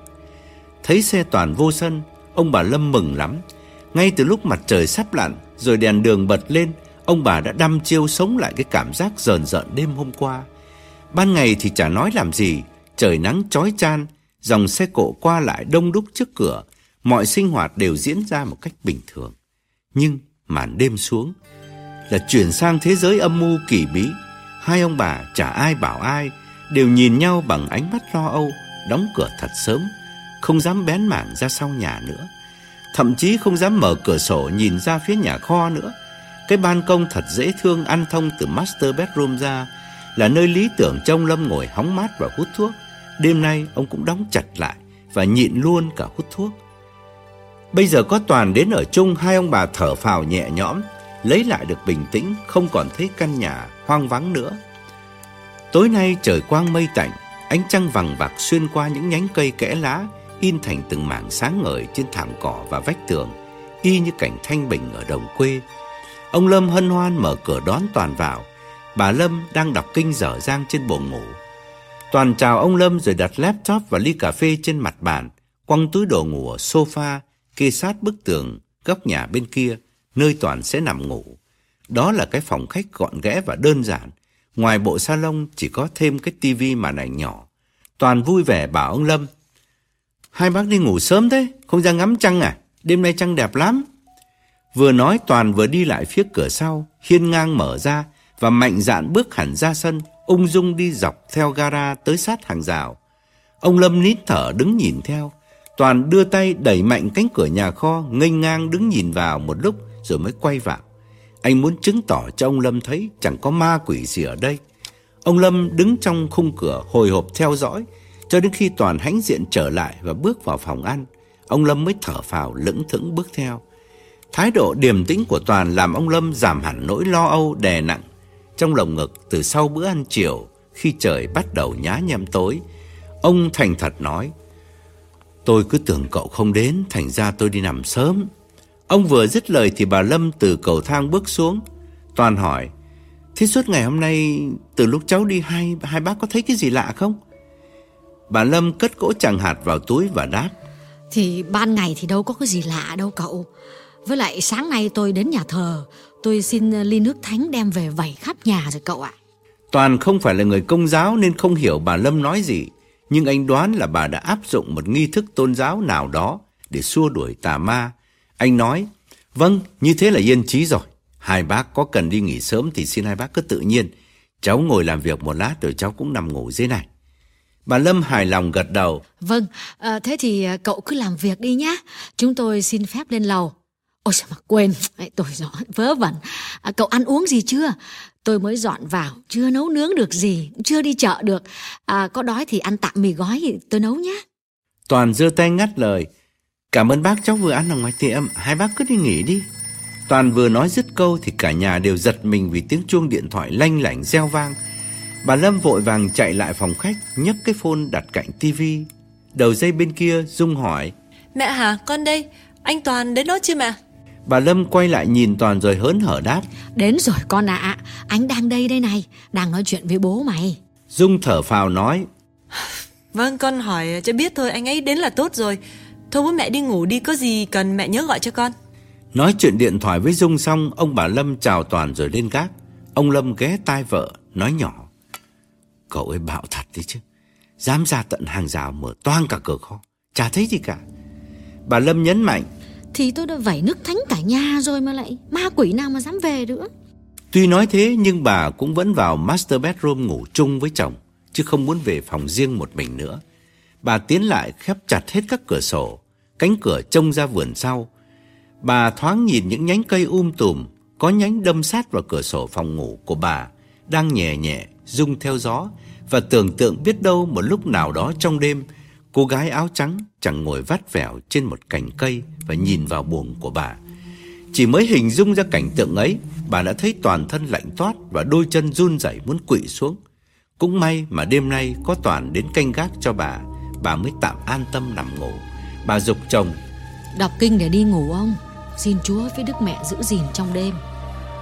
Ông Lâm đồng ý ngay, hai người cùng quỳ xuống bên cạnh giường và đưa tay làm dấu thanh giá. Dưới nhà Toàn ngồi làm việc khoảng hơn một tiếng đồng hồ, mắt nhìn màn ảnh. Tay cầm bút chì ghi trên mảnh giấy những địa chỉ đáng chú ý để sáng mai thông báo cho khách hàng. Anh uống gần cạn ly cà phê rồi đứng dậy, dang rộng hai cánh tay, vươn vai cho đỡ mỏi. Không gian hoàn toàn yên tĩnh, ngay cả tiếng nói chuyện của ông bà Lâm trên gác cũng đã ngưng hẳn. Toàn lại ngồi xuống, định tắt computer sang phòng khách, ngồi coi tivi bản tin cuối ngày, thì bỗng nghe có tiếng cửa mở. Đó là cái cửa chính từ hàng hiên, phía trước dẫn vào nhà, rẽ tay trái là phòng ăn chỗ Toàn đang ngồi và rẽ sang phải là phòng khách nơi Toàn sẽ nằm nghỉ đêm nay. Cánh cửa gỗ sơn màu đậm cổ kính, tiếng bản lề lâu ngày khô dầu kêu kèn kẹt, chậm chạp như có người cố ý đẩy cho mở cửa từ từ. Toàn giật mình ngoái cổ lại nhìn thì tiếng kêu chợt im bặt và cánh cửa thì vẫn đóng im lìm. Toàn ngơ ngác một chút rồi giả vờ chúi đầu vào màn ảnh computer, mặc dầu trí óc bắt đầu lung lạc, nhớ lại hết những chuyện ông bà Lâm đã kể cho Toàn nghe trưa nay về căn nhà này. Quả nhiên anh không ngồi yên được lâu, bởi ngay sau đó tiếng cửa lại mở kêu zin rít, những âm thanh rõ và sắc hơn như xoáy vào tai Toàn. Anh sừng sốt quay phát lại thì cánh cửa vẫn đóng yên, vẫn khép chặt. Tim bắt đầu đập mạnh, Toàn đẩy ghế đứng dậy, rón rén tiến lại. Anh xoay nắm cửa để kiểm tra thì quả nhiên cửa vẫn khóa. Chẳng những thế, bên trên tay nắm còn cài thêm cái then ngang bằng sắt, không thể nào người bên ngoài đẩy nổi. Toàn hoang mang đứng nhìn quanh khắp căn nhà rồi bước lại cửa sổ, khom người trông qua lớp kính trong. Ngoài sân không có bóng người, trên thềm cũng chẳng có ai. Đêm nay đáng lẽ trăng trung tuần vàng vạc sáng, nhưng bị đám mây đen kéo qua che lấp, khiến không gian mờ ảo như động hơi sương. Cây liễu trước sân đứng im lìm, con đường trước mặt vắng ngắt, lâu lắm mới có một chiếc xe chạy ngang. Toàn trở lại bàn ăn, nhưng lần này anh không quay lưng lại nữa, mà xoay hẳn ghế ngược chiều, ngồi nhìn thẳng vào cánh cửa. Toàn kiên nhẫn ngồi rình như thế đến hơn 15 phút, dĩ nhiên không có gì xảy ra. Anh thở mạnh và kết luận rằng chính anh cũng vừa bị ám ảnh bởi câu chuyện của ông bà Lâm trưa nay, rồi đâm ra tưởng tượng, chứ làm gì có ai mở cửa. Nghĩ thế, Toàn lấy lại điềm tĩnh, tắt computer, đứng dậy tiết lại sofa, bật tivi ngồi coi. Tình cờ trên màn ảnh đang chiếu cuốn phim ma của Nhật, và lạ lùng thay, tiếng cửa mở kèn kẹt mà Toàn vừa nghe lúc nãy chính là âm thanh đang phát ra từ trên truyền hình, đúng vào khúc phim có chiếu cái cánh cửa gỗ của một căn nhà cổ đang từ từ hé mở. Toàn giật mình sừng sốt, vội vàng cầm remote control đổi đài vì không muốn tâm trí bị vướng bận giữa lúc thanh vắng này.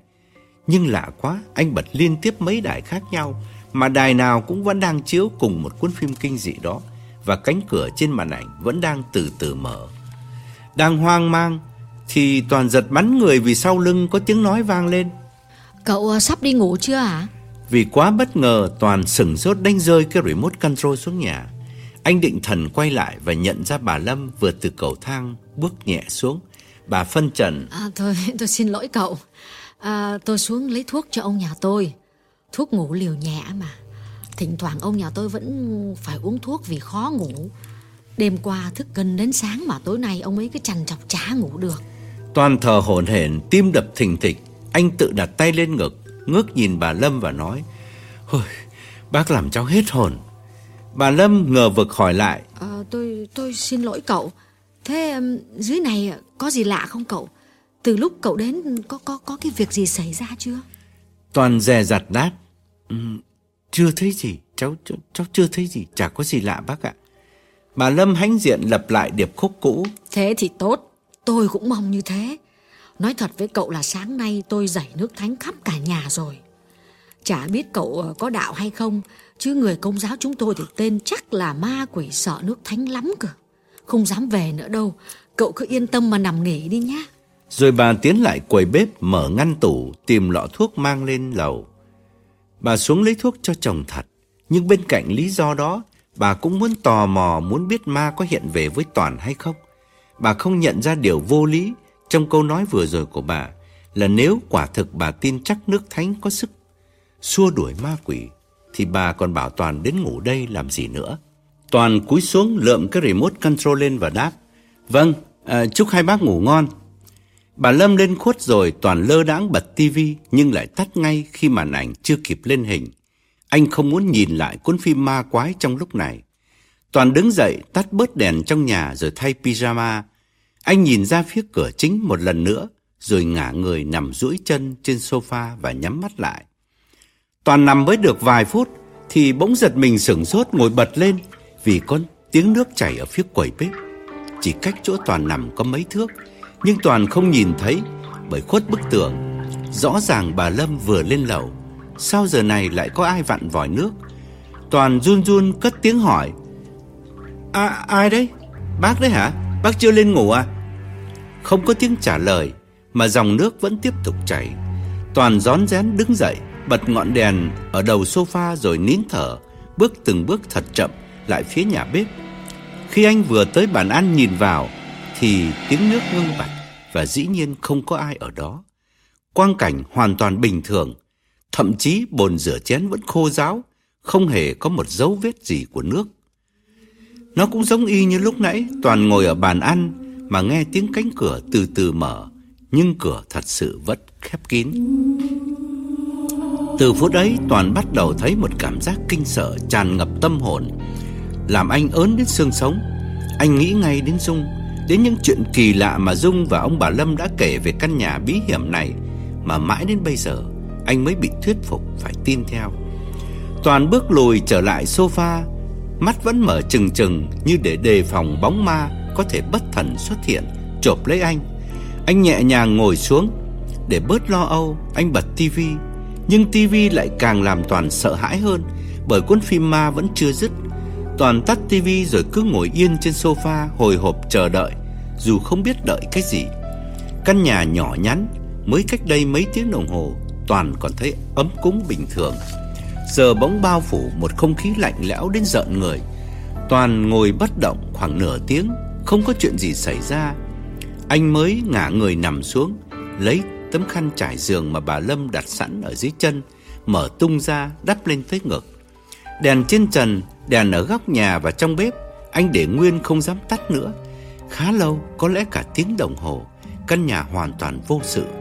Ông bà Lâm trên lầu chắc cũng đã ngủ say. Toàn vẫn nhắm nghiền mắt, cố dỗ giấc ngủ, nhưng ngọn đèn trên trần chiếu thẳng vào chỗ anh nằm, khiến anh rất khó chịu, mà tắt đi thì không dám vì anh đang quá sợ bóng tối. Thao thức mãi, Toàn trở mình, xoay người nằm nghiêng cho đỡ mỏi, thì bỗng lại nghe tiếng gõ cửa nhẹ nhẹ. Toàn ngóc đầu dậy, lưỡng lự một chút rồi lấy hết can đảm, đứng lên, tiến ra và hồi hộp hỏi. Ai đấy? Ai gõ cửa giờ này thế? Vừa hỏi anh vừa nhìn qua cái lỗ nhỏ và nhận ra cô gái đang đứng trên hiên. Dưới ánh trăng trung tuần chiếu rõ nét mặt xanh xao. Anh thở phào vì trước mặt anh là người thật chứ không phải là ma. Anh tháo thiên ngang, xoay nắm cửa, mở hé và ngạc nhiên nhắc lại. Cô là ai? Cô cô cô là ai? Khuya quá rồi cô đi đâu mà ghé đây?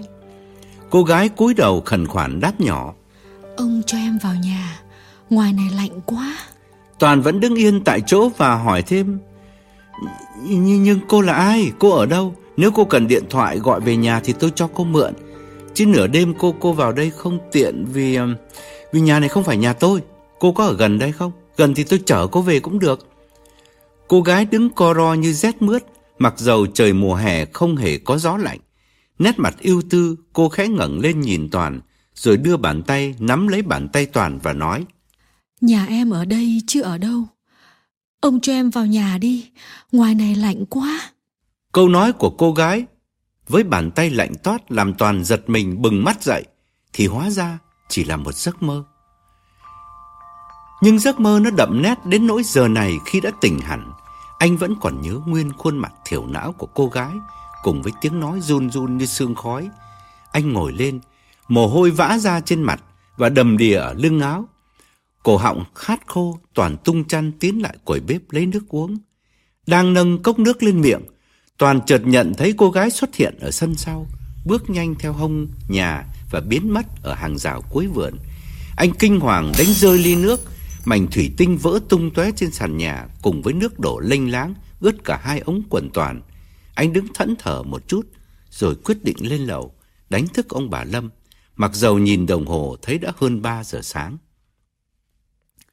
Mọi ngọn đèn vẫn đều sáng rực từ chân cầu thang lên tới tầng lầu trên. Ông bà Lâm đã ngủ từ lâu bởi Toàn nghe tiếng ngáy đều đặn từ master bedroom vọng ra hành lang. Toàn đưa tay gõ cửa hai ba lần mới nghe tiếng lục đục bên trong và giọng bà Lâm ngạc nhiên hỏi vọng ra. Ai đấy? Cậu Toàn à? Vâng, cháu đây. Bà Lâm vừa mở cửa vừa hỏi. Có có có việc gì thế cậu? Hỏi thế nhưng bà đoán ngay là ma đã hiện về dưới nhà với Toàn rồi. Chứ nếu không thì Toàn mò lên đây làm gì vào giờ này. Toàn chẳng kiêng nể gì nữa. Anh xông thẳng vào buồng ngủ của hai người và ngồi xuống cái ghế kê sát vách. Ông Lâm cũng vừa mở mắt, ngóc đầu dậy nhìn Toàn ngơ ngác. Bà Lâm nhìn Toàn kêu lên. Ôi giời ơi, quần áo cậu sao mà ướt thế này? Dứt lời, bà ngồi xuống mép giường, mở to mắt chờ đợi. Toàn vội nhập đề.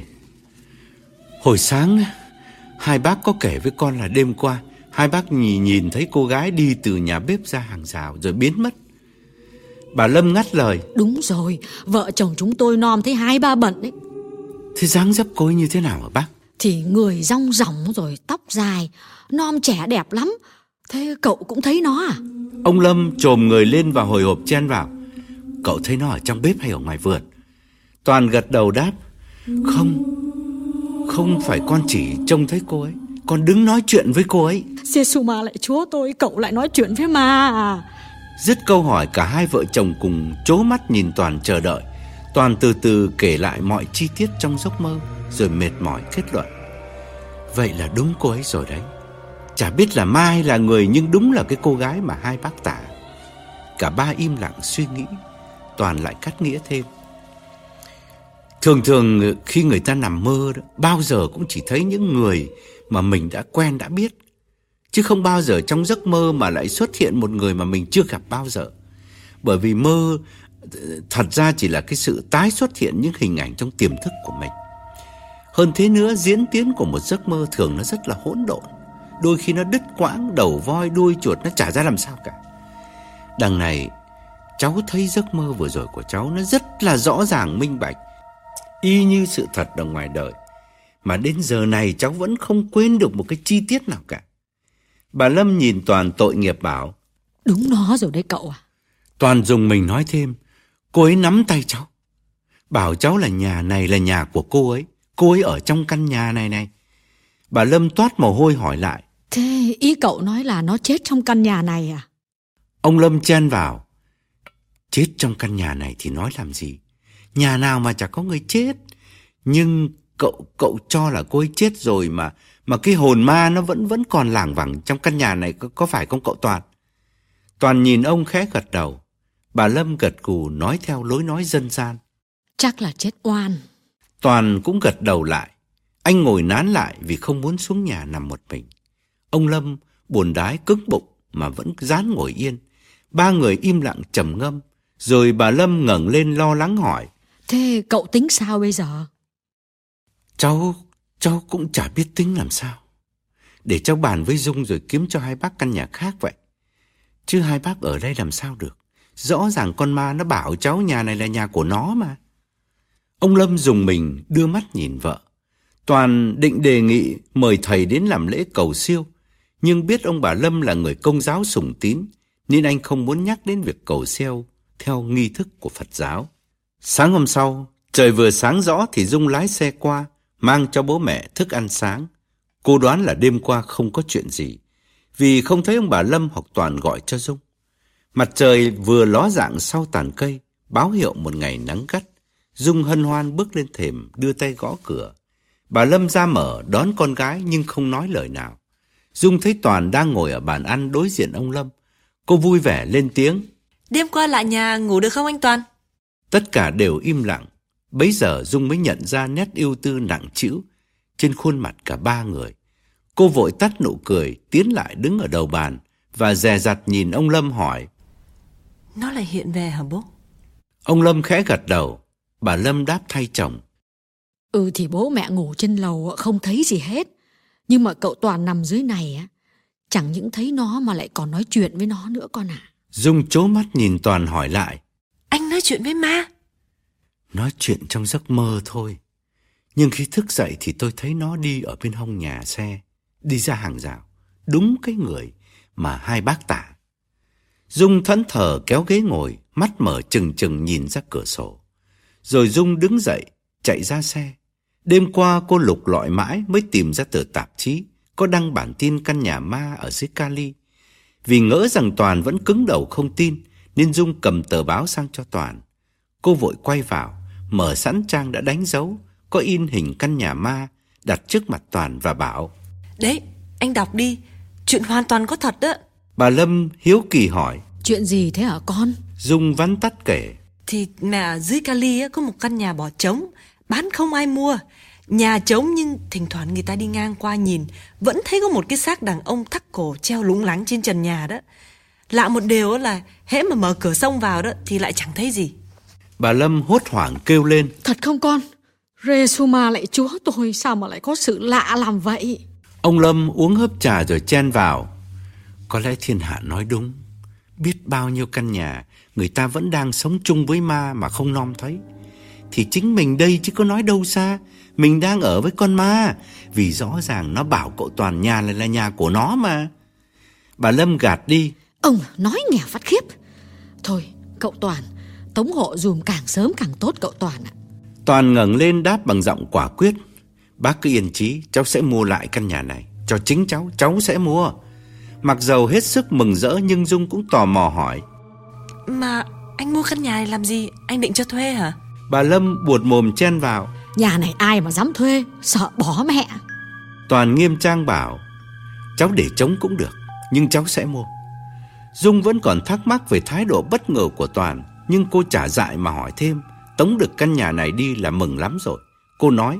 Vậy thì tốt quá cảm ơn anh. Nhờ anh tìm hộ bố mẹ tôi căn khác, càng sớm càng tốt. Toàn gật đầu. Chẳng phải anh bốc đồng hoặc vì tội nghiệp ông bà Lâm mà anh nảy ra ý định mua lại căn nhà này của Dung. Lý do chính là vì từ lúc gặp cô gái trong giấc mơ, anh thấy rõ có một động lực thôi thúc làm anh phải giúp cho hồn ma của cô siêu thoát khỏi căn nhà tù túng này. Hay đúng ra là thoát khỏi dương gian để về an nghỉ ở cõi âm. Ánh mắt khẩn khoản, lời nói thiết tha, ám ảnh Toàn mãnh liệt từ cái phút bàn tay lạnh toát của cô đặt vào bàn tay Toàn như van xin. Toàn sẽ thu xếp gấp để ông bà Lâm dọn đi chỗ khác, rồi anh sẽ đến đây thường xuyên, một mình lặng lẽ giải quyết vấn đề.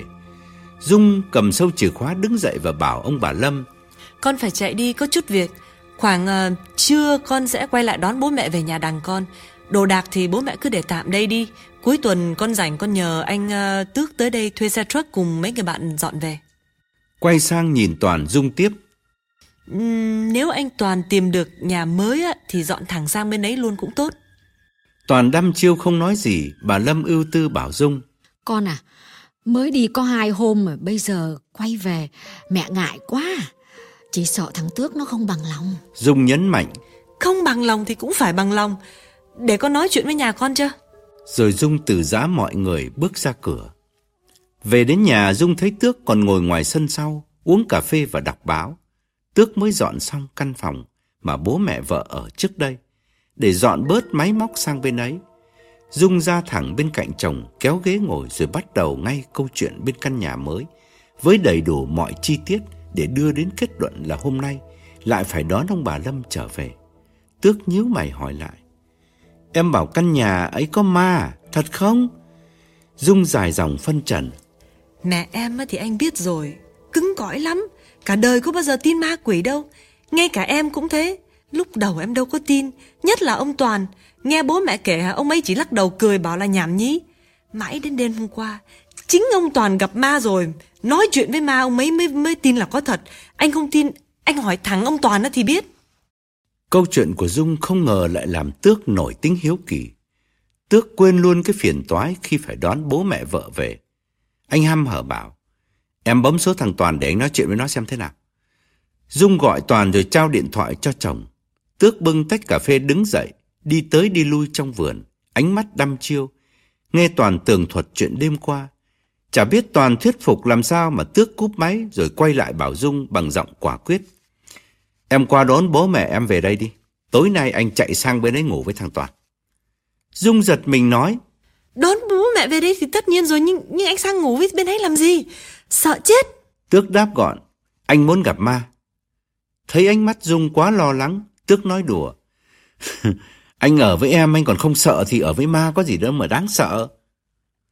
Buổi tối hôm ấy, cơm nước xong, Tước hăm hở lái xe đi. Ông bà Lâm và Dung cản thế nào cũng không nghe. Bà Lâm ưu tư bảo Tước. Sao lại dại thế? Tự dưng người mua lấy cái sợ vào người á. Nhưng mà thôi, nếu mà anh nhất định đi thì nhớ cầm theo cỗ chẳng hạt nhé. Chịu khó lần hạt trước khi đi ngủ. Xin Chúa với được mẹ gìn giữ. Tước im lặng không nói gì. Nghe Dung kể, Tước biết rõ là bà Lâm đã từng đọc kinh rồi vẩy nước thánh khắp nhà, mà ma vẫn hiện về như thường. Dung theo Tước ra tận sân và dặn. Hễ có gì thì chạy về ngay nha, đừng có nán ở lại. Ông Toàn ông ấy muốn ở với ma thì cứ việc ở, anh đừng có dại. Tước khẽ mỉm cười gật đầu rồi phóng xe đi. Anh vẫn nhớ lời người ta bảo, ma chỉ có thể làm người ta sợ, chứ không giết được người ta. Tuy nhiên, cũng có người yếu tim vì sợ quá đứng tim mà chết. Khi còn cách căn nhà mới khoảng một cây số, trên khúc đường vắng, cây mọc um tùm hai bên, Tước chợt thấy có người con gái mặc áo trắng từ trên lề lao ra chặn đường. Tước vội thắng xe lại, hạ kiếng và thò đầu ra, nhưng chưa kịp hỏi thì cô gái đã nói Ông làm ơn cho em quá giang một quãng. Khúc đường tăm tối chỉ có vài ngọn đèn vàng mờ nhạt, tước bảo Cô đón xe khác mà quá giang, tôi tôi sắp đến nơi rồi. Nhưng em ở gần đây thôi, trên con đường này. Tước không biết nói gì hơn, cô gái tự động mở cửa xe leo lên, ngồi bên cạnh Tước. Vì chưa nhìn thấy cô bao giờ nên Tước hoàn toàn không biết mình đang ngồi bên cạnh con ma mà ông bà Lâm và Toàn đã gặp trong căn nhà mới. Tước cho xe chạy chậm chậm và gợi chuyện. Cô đi đâu mà một mình vắng vẻ thế này? Cô gái vẫn nhìn thẳng đáp. Em ở gần đây, số nhà 24. Tước chạy thêm một lúc nữa mới sực nhớ ra nhà Dung mới mua chính là căn nhà mang số 24. Anh giật mình quay sang cô gái và nói Ủa, nhà cô số 24 à? Tôi đang chạy lại căn nhà số 24 đây này. Tối nay tôi sẽ ngủ ở đấy. Cô quen ai trong căn nhà đó? Cô gái không trả lời câu hỏi của Tước. Cô co do khoanh tay lại và bảo Anh thắt máy lạnh đi, em lạnh quá. Tước ngạc nhiên quay sang nhìn cô và đáp Trời này mà lạnh cái gì? Với lại tôi đâu có mở máy lạnh, chắc cô bị cảm rồi. Cô gái chưa kịp đáp thì xe đã đến trước căn nhà. Tước ngạc nhiên thấy có người đàn ông mặc áo khoác đen đứng bên kia đường trông sang. Anh chố mắt nhìn, nhưng trời tối quá, anh không nom rõ mặt. Lúc anh quay lại, thì cô gái trên xe đã biến mất. Tước ngơ ngác mở cửa xe chui ra và quanh quất nhìn quanh. Chẳng những Tước không thấy cô đâu, mà ngay cả người đàn ông áo đen bên kia đường cũng đã bỏ đi từ lúc nào. Bấy giờ, Tước mới bàng hoàng nhớ lại lời ông bà Lâm tả về cô gái ma trong căn nhà mới và giật mình nhận ra mình vừa cho con ma quá giang một quãng đường. Tước dùng mình bước nhanh lên thềm, toàn ra mở cửa và bảo Tôi tưởng ông chỉ nói chơi cho vui thôi chứ Không ngờ ông dám sang đây thật Tôi biết ông không tin có ma Nhưng lát nữa thì ông sẽ gặp Tước bước lên thềm Nét mặt chưa tan nỗi hoang mang Nghiêm giọng bảo Tôi gặp rồi. Toàn chố mắt nhìn Tước ngạc nhiên Tước vắn tắt kể cho Toàn nghe câu chuyện vừa xảy ra Trên đường tới đây. Rồi Tước lấy cell phone gọi về cho Dung. Nghe chồng kể Dung lo lắng bảo Anh thấy em nói có đúng không? Lần đầu tiên trong đời mẹ phải tin có ma. Chắc anh cũng thế. Thôi anh về đi Anh gặp cô ấy rồi thì về đi chứ ở lại bên đó làm gì? Anh ở lại đây với anh Toàn Chứ có phải một mình đâu mà sợ Anh gọi em là vì anh quên một thứ quan trọng Bây giờ cũng còn sớm Em chịu khó mang lại đây cho anh Được không Anh quên cái gì À cái, cái kem gọt đơ cái máy thu hình Thể nào thì cô gái ấy cũng hiện về. Anh sang đây là mục đích là để thu hình, để tìm hiểu. Anh với anh Toàn sẽ thức chờ cô ấy. Dung chép miệng đáp. Anh cứ làm như anh là phóng viên điều tra, việc gì phải khổ thân như thế. Về đi. Tự anh thích tìm hiểu chứ có ai bắt đâu mà khổ. Em chịu khó phóng sang đây một chuyến nữa, mang cho anh cái máy thu hình sang đây. 15-20 phút đâu có xa xôi gì. Rồi tước cúp phone và cùng Toàn vào nhà. Hai người ngồi ở bàn ăn. Tước nhớ lại cuốn phim The Other anh mới coi của tài tử Nico Kidman và trầm ngâm bảo Toàn. Hóa ra là cái thế giới âm hồn là có thật nhỉ. Ma ở chung với người, người ở chung với ma. Nói đúng ra là cùng một thế giới, chỉ có điều không gặp nhau mà thôi. Tôi với ông đang ngồi đây, chung quanh mình biết bao nhiêu hồn ma mà mắt mình không nhìn thấy. Toàn ngắt lời, không nhìn thấy được nhưng đôi khi mình vẫn cảm thấy hồn ma lảng vảng bên cạnh mình. Chẳng hạn từ đêm hôm qua đến giờ, từ khi mà tôi gặp cô gái trong giấc mơ, tôi vẫn cảm thấy cô đang đứng ở gần tôi, ngay bên cạnh tôi đây. Mặc dù tôi tôi nhìn không thấy, không tay không sở thấy. Người sống là thế giới hữu hình, hồn ma là thế giới vô hình, thấy nhau là một chuyện rất là hy hữu. Hai người tiếp tục bàn cãi về những cuốn phim, những tài liệu có thật về thế giới vô hình mà TV vẫn thường chiếu. Xưa nay coi thì vẫn coi, nhưng chả ai quan tâm lắm vì nó không dính dáng gì đến họ. Mãi đến giờ này thì cả Toàn lẫn Tước đều có cách nhìn khác hẳn. Không tin cũng phải tin bởi không đem khoa học ra mà giải thích được. Đang say mê thảo luận thì bỗng có tiếng gõ cửa. Cả Toàn và Tước đều giật bắn người, quay đầu nhìn lại phía cửa chính, rồi lại đưa mắt nhìn nhau. Tiếng gõ vẫn tiếp tục. Toàn rón rén đứng dậy tiến ra, Tước rè rặt theo sau. Toàn bật đèn ngoài hiên rồi xoay nắm cửa, đẩy nhẹ nhẹ và mở to mắt nhìn ra. Toàn nhớ lại đêm hôm qua chân giấc ngủ. Toàn cũng nghe tiếng gõ cửa và khi ra mở thì gặp cô gái ma lần đầu tiên. Nhưng hôm nay trên hiên nhà, trước mặt Toàn là một người đàn ông mặc đồ đậm, chắc cũng cỡ tuổi Toàn và Tước, nhưng nét mặt rất khắc khổ. Tước nhận ra ngay đó chính là cái người mà lúc nãy đứng bên kia đường trông sang khi Tước vừa tới. Toàn cũng nhận ra ông ta vì mấy lần anh đến đây đều thấy ông ta dưới gốc cây đối diện, lối vào căn nhà này. Toàn dè dặt hỏi. Xin lỗi ông, ông ông ông tìm ai ạ? Người đàn ông lạ mặt hỏi lại Toàn. Có phải ông mới mua căn nhà này không? Toàn lắc đầu chỉ tước. Không, tôi là nhân viên địa ốc. Ông này mới là người mua. Nhưng, nhưng ông hỏi để làm gì? Toàn vừa dứt câu thì hai ngọn đèn xe sáng chói chiếu vào nhà. Dung vừa đến, đang quẹo vô sân. Cả ba cùng quay đầu nhìn ra. Dung nhanh nhẹn tắt máy, bước lên thềm, tay cầm cái máy quay phim. Bà Lâm cũng đi theo, bà cần lấy thêm mấy bộ quần áo và vài thứ lặt vặt mang về nhà tước vì chẳng biết bao giờ sẽ phải trở lại đây. Vừa bước lên thềm, Dung giật mình đứng khựng lại vì nhận ra người đàn ông mặc đồ đậm mà cô thường thấy đứng lặng lẽ bên kia đường mỗi lần Dung đến đây. Toàn chào bà Lâm, rồi chỉ Dung và bảo người khách lạ. Đúng ra đó, thì người đứng tên mua căn nhà này là bà này. Nhưng mà ông ông hỏi để làm gì? Người đàn ông lạ mặt nhìn Dung gật đầu rồi khẩn khoản nói. Thưa, tôi có câu chuyện muốn muốn thưa với bà. Dung thở phào đáp. Chào ông. Thật ra thú thật với ông mấy lần đến đây tôi thấy ông cứ đứng bên kia. Tôi chả biết ông là người hay là ma nữa. Người đàn ông chào bà Lâm rồi quay sang Dung bùi ngồi nói.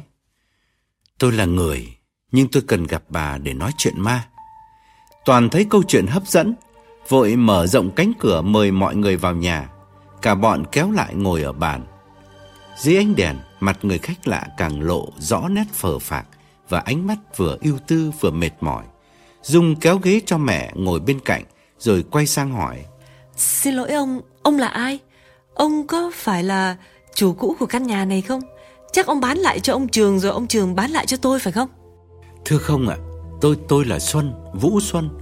Nhà tôi ở xéo bên kia đường, à, đi bộ đến đây chỉ có 5 phút thôi. Bà Lâm nóng lòng lên tiếng. Thế ông bảo là ông muốn gặp con tôi để nói chuyện ma, chuyện đó như thế nào? Toàn mở tủ lạnh lấy cho Vũ Xuân chai nước lọc. Ông mở ra tu một ngụm rồi hỏi Dung. Bà dọn vào đây bà có thấy gì lạ không? Dung đưa mắt nhìn tước, nhìn Toàn rồi gật đầu đáp. Thật ra bố mẹ tôi ở đây chứ không phải tôi. Bà Lâm vội đỡ lời con gái dài dòng kể. Giêsu nó lạ lắm ông ạ. Đây này, tôi gần tuổi này rồi, chưa bao giờ thấy sự lạ làm vậy. Lúc đầu ông nhà tôi nói, tôi nhất định không tin. Cậu Toàn đây cũng thế, cứ khăng khăng bảo là làm gì có ma. Cho đến khi mà chính cái mắt tôi này, tôi non thấy rõ một một đấy. Nó đứng ngay cái chỗ kia kìa, đấy đấy, chỗ đấy. Rồi có lúc nó lại đi vòng ra đằng sau vườn. Hại lắm mông ạ. Nói chung thì cả nhà tôi, ai cũng thấy nó cả rồi. Người gầy, mặt thì thì xanh xao, mặc áo trắng, tóc dài như vậy này. Tước gật đầu ngắt lời. Cả con nữa mẹ, lúc nãy con lái xe lại đây thì cô ấy chạy ra giữa đường chặn xe con lại xin quá giang. Con đâu có biết là ma. Con chở cô ấy đến ngay trước căn nhà này thì cô ấy biến mất. Bà Lâm chố mắt kêu lên. Giêsu Maria, nó ngồi chung xe với anh nữa à? Khiếp quá.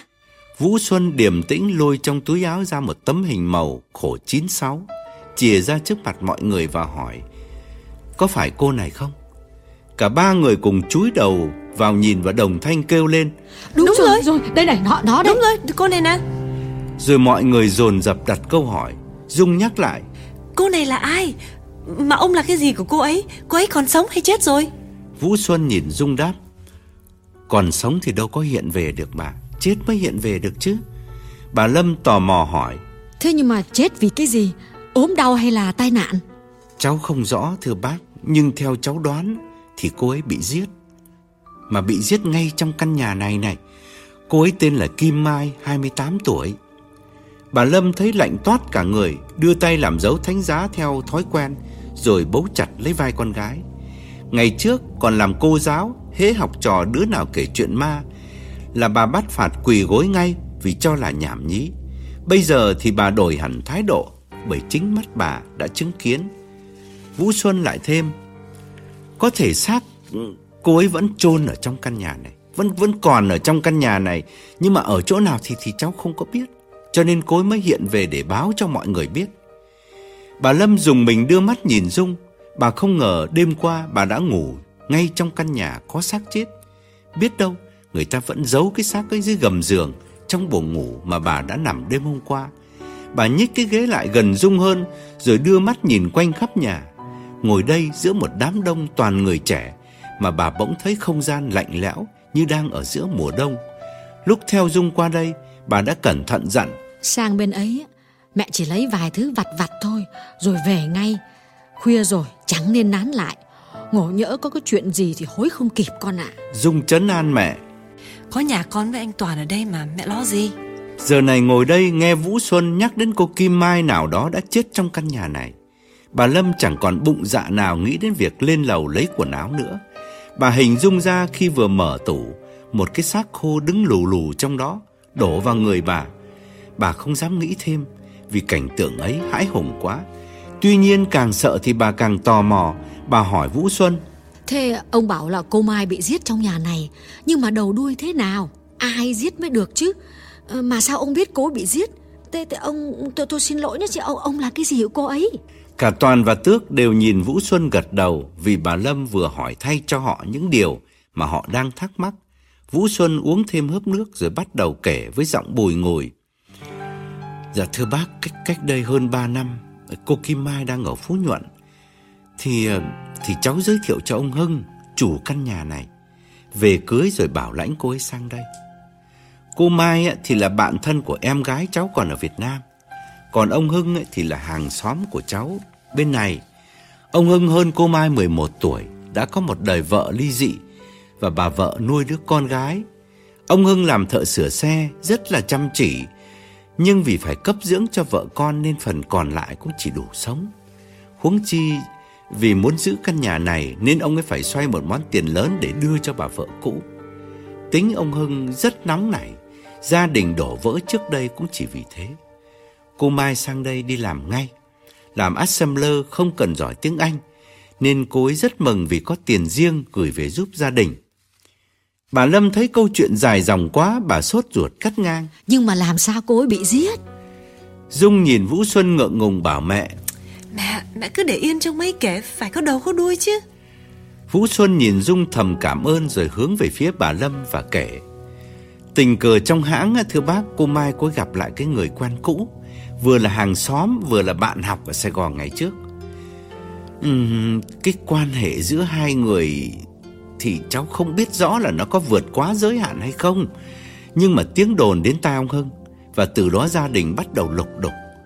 Có lần ông Hưng ông đến tận chỗ vợ làm nắm lấy cái cổ áo anh chàng kia và hăm dọa đủ thứ, làm cô Mai rất là xấu hổ. Dung bực bội ngắt lời. Trời, đàn ông gì mà hồ đồ thế, lịch sự tối thiểu cũng không có. Thì thế mới có chuyện. Thỉnh thoảng cháu vẫn thưa bác là là thỉnh thoảng cháu vẫn gặp cô Mai ở siêu thị.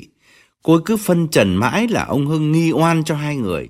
Rồi cô ấy nhờ cháu đến nói dùm với chồng cô ấy một tiếng. Cháu bằng lòng ngay vì cháu cũng tin rằng cô Mai là người đứng đắn.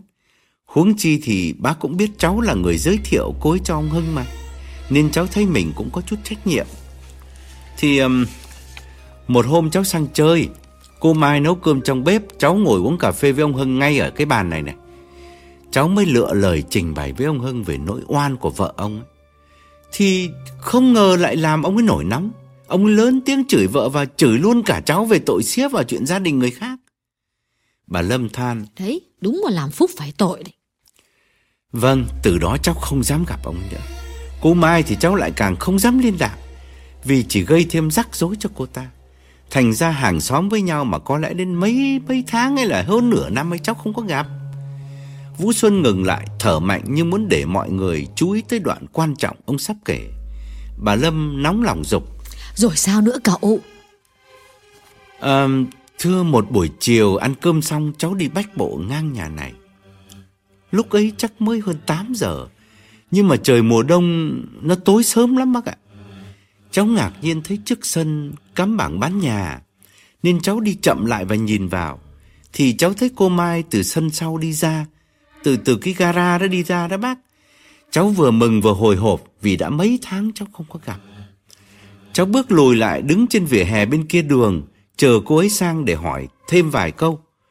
Cô Mai càng đến gần thì cháu càng nhận ra là cô ấy xanh quá. Nên cháu đoán ngay là mấy tháng nay chắc bị ông Hưng giàn vặt dữ dội lắm. Lúc cô ấy ra tới lề đường sắp sửa băng qua đường để gặp cháu thì có cái xe truck nó, nó chạy ngang. Chỉ vài giây đồng hồ vụt qua thôi. Nhưng mà khi chiếc xe nó qua rồi thì cháu không thấy cô ấy đâu nữa cả. Cô ấy biến mất biến mất hẳn. Cháu nhìn quanh khắp nơi cũng không thấy đâu nữa cả. Cháu sửng sốt lắm vì không thể nào cô ấy chạy vào nhà nhanh như vậy được. Bà Lâm chố mắt kêu lên. Giêsu Maria, người hay ma mà biến nhanh thế hả? Vũ Xuân đổi giọng trầm tư hơn để nhấn mạnh. Cháu đâu có biết bác. Cháu cứ đứng thơ thẩn mãi bên kia đường. Cháu hy vọng là nếu cô ấy vào nhà thì thể nào cô cũng cũng ra gặp cháu chứ. Nhưng cháu đi tới đi lui cả tiếng đồng hồ. Cháu chẳng thấy cô ấy đâu. Nhìn vào nhà thì đèn còn sáng, Cũng không thấy cô ấy. Cháu bỏ về, cháu lưỡng lự mãi rồi Rồi cháu nhấc điện thoại gọi cho cô ấy. Ông Hưng trả lời phone. Cháu phải nói dối là em gái cháu ở Sài Gòn gửi Gửi quà cho cô Mai. Nhưng ông Hưng bảo cháu là cô Mai về Việt Nam rồi. Về cả tháng nay rồi. Toàn và Tước từ nãy đến giờ vẫn ngồi yên lắng nghe không góp ý. Bây giờ Tước mới kêu lên. Ông vừa thấy cô ấy ngoài sân Mà chồng cô ấy bảo là cô ấy về Việt Nam cả tháng rồi à Như vậy nghĩa là làm sao? Vũ Xuân quay sang phía Tước Mở to mắt đáp. Vâng Nghe ông chồng nói như thế Tôi mới giật mình thấy lạnh cả người. Hay là cô Mai đã chết rồi? Và cô Mai Cái cô Mai mà tôi nhìn thấy lúc nãy Từ sân sau đi ra cổng ấy, chỉ là hồn ma chứ không còn phải là người nữa. Vũ Xuân ngừng lại nhìn mọi người, tất cả đều im lặng, mỗi người suy đoán một cách để tự tìm cho mình câu giải đáp. Vũ Xuân uống cạn chai nước rồi thêm. Tôi gọi về Việt Nam cho em gái tôi. Vì nếu cô Mai về Sài Gòn thì thể nào cũng đến gặp em tôi. Nhưng em tôi xác nhận là không hề gặp cô Mai ở Việt Nam. Tôi đến chỗ làm của cô ấy thì họ cũng cho biết là cô ấy đã nghỉ việc từ lâu rồi nó đúng ra là đột ngột nghỉ ngang, không có đến làm nữa đã lâu rồi. Toàn im lặng đã lâu, bây giờ mới lên tiếng hỏi. Sau lần đó, ông có gặp lại cô Mai lần nào nữa không? Vũ Xuân gật đầu đáp. Có. Cho nên tôi mới đoán là cô ấy đã chết Và xác vẫn còn giấu trong căn nhà này này Ở chỗ nào đó Là vì một hôm tôi đi làm về Thay vì đi con đường tôi vẫn quen Thì tôi đi vòng sang đường này là vì bỗng dưng tôi nhớ tới cô Mai. Khi chạy ngang căn nhà số 24 này, Thì tôi cho xe chạy chậm chậm lại một chút để nhìn vào. Bất ngờ xe tôi húc phải một người trước mặt. Mà tôi thấy rõ là xe tôi đụng mạnh lắm. Tôi thắng gấp lại mở cửa chạy lao ra. Nhưng mà hoàn toàn không có ai. Cũng không có một con vật nào hay bất cứ cái thứ gì nó nằm trước xe tôi. Tôi ngơ ngác nhìn quanh. Thở phào nhẹ nhõm vì cứ tưởng mình vừa cán chết người. Một người nào họ chạy qua đường Nhưng mà hóa ra không có gì cả. Tôi chui vào xe Thì vừa đúng lúc nhìn thấy cô Mai ở trước cửa garage. Cô ấy lủi thủi Đi về phía hàng rào cuối vườn Rồi biến mất. Toàn đập mạnh vào vai Tước và kêu lên Vậy là đúng rồi. Dung hỏi Anh bảo đúng là đúng cái gì? Thì cả hai bác với tôi Đều nhìn thấy cô ấy đi về phía hàng rào ở cuối vườn mà. Vũ Xuân nhìn Dung kể thêm. Vâng Có đến cả tháng trời tôi không dám đi ngang căn nhà số 24 này nữa. Hình ảnh cô Mai cứ ám ảnh tôi mãi. Mỗi lần đi ngang đây, Tôi đều thấy cô ấy. Một hôm tôi lại đánh liều thử một lần nữa xem thế nào. Hôm ấy tôi lái xe đi chậm chậm Và nhìn vào, Thì bỗng có con quạ đen bất ngờ xuất hiện. Kêu lên một hồi thảm thiết, Rồi từ ngọn cây lao vụt xuống, Đâm mạnh vào kính xe của tôi. Tôi sợ quá thắng gấp lại, Mở cửa xe bước ra, Thì không thấy có con quạ nào cả. Tôi thì chỉ thấy ớn lạnh, Quay đầu nhìn vào nhà này, Thì tôi lại thấy cô Mai Ở bên hông garage, Đi về cuối vườn. Từ đó tôi mới kết luận chắc chắn Là cô Mai đã chết oan Trong căn nhà này. Bà Lâm trầm giọng bảo Dung Mẹ nghĩ chỉ còn có cách là đón cha lại làm lễ cầu hồn ngay trong căn nhà này, Thì cô ấy mới không về nữa con ạ. Tước góp ý. Theo con thì phải tìm thấy xác cô ấy, Đem chôn ở ngoài nghĩa địa, Thì mới coi như là giải oan cho cô ấy Thì cô ấy mới không có có về nữa mẹ ơi. Vũ Xuân trở lại câu chuyện của mình. Ông nói, Ít lâu sau Thì ông Hưng bán căn nhà này cho ông Trường. Nghe nói ông Hưng bỏ sang tiểu bang khác cũng có người bảo ông ấy đã về ở hẳn bên Việt Nam rồi. Ông Trường dọn vào cũng không ở được, đành bỏ trống đi chỗ khác, rồi bây giờ bán lại cho bà. Bà Lâm chen vào. Như vậy thì chắc chắn là ông Trường cũng thấy cái gì đấy, nhưng mà không dám nói ra, lặng lặng bỏ nhà đi rồi bán nhà. Vũ Xuân bảo bà Lâm, cháu thấy hai bác dọn vào, cháu cứ phân vân mãi mấy lần định vô hỏi thăm. Nhưng cháu lại sợ là hai bác không thấy cô Mai hiện về Mà cháu gợi ra để làm hai bác sợ. Mãi đến hôm nay, thấy hai ông, Cháu nghĩ dù sao đàn ông với nhau cũng dễ nói chuyện, Nên cháu mới liều chạy vào gõ cửa. Tước nhìn Vũ Xuân hỏi, Bây giờ ông thích sao? Có nên báo cảnh sát không? Tước lắc đầu, nhắc lại, Cảnh sát nào tin chuyện hồn ma?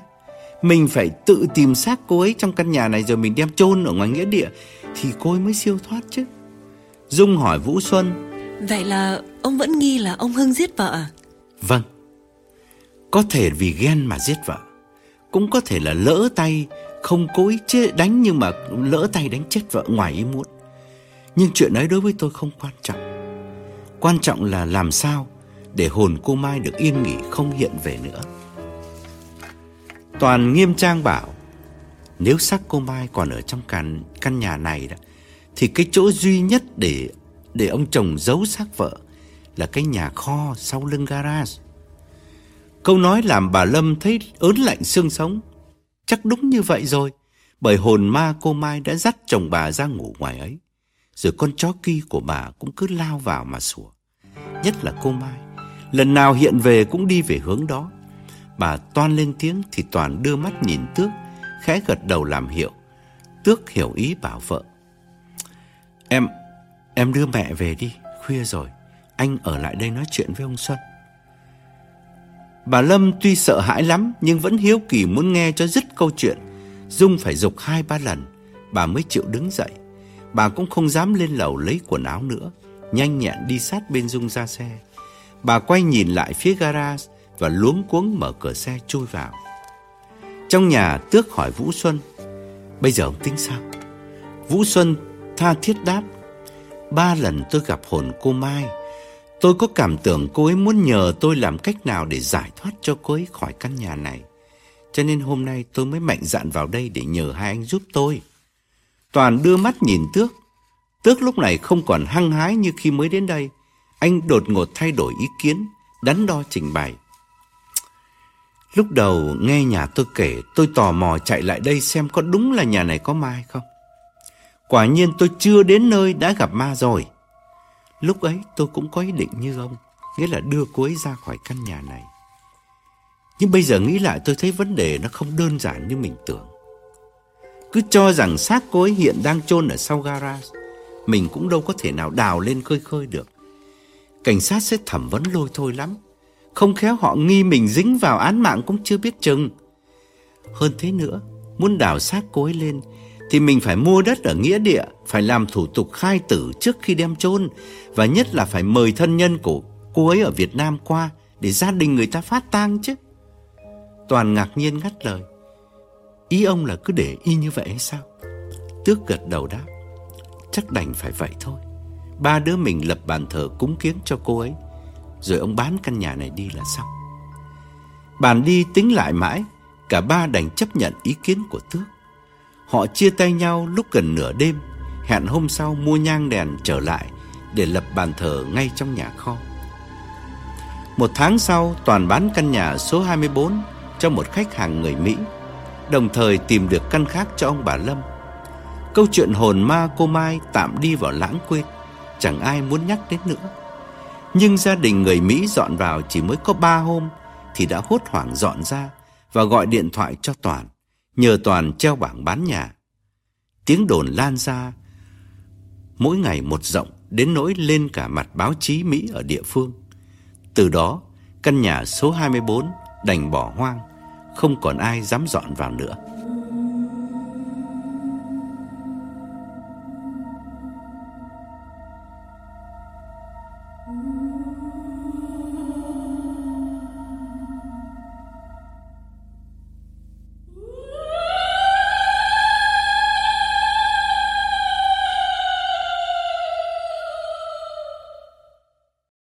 Without the ones like you, who work tirelessly to keep things running, everything would suddenly stop. Hospitals, factories, schools, and power plants, they all depend on you. No matter the weather, emergency, or time of day, you're the ones who get it done. At Granger, we're here for you with professional grade industrial supplies. Count on real time product availability and fast delivery. Call clickgranger.com or just stop by. Granger for the ones who get it done.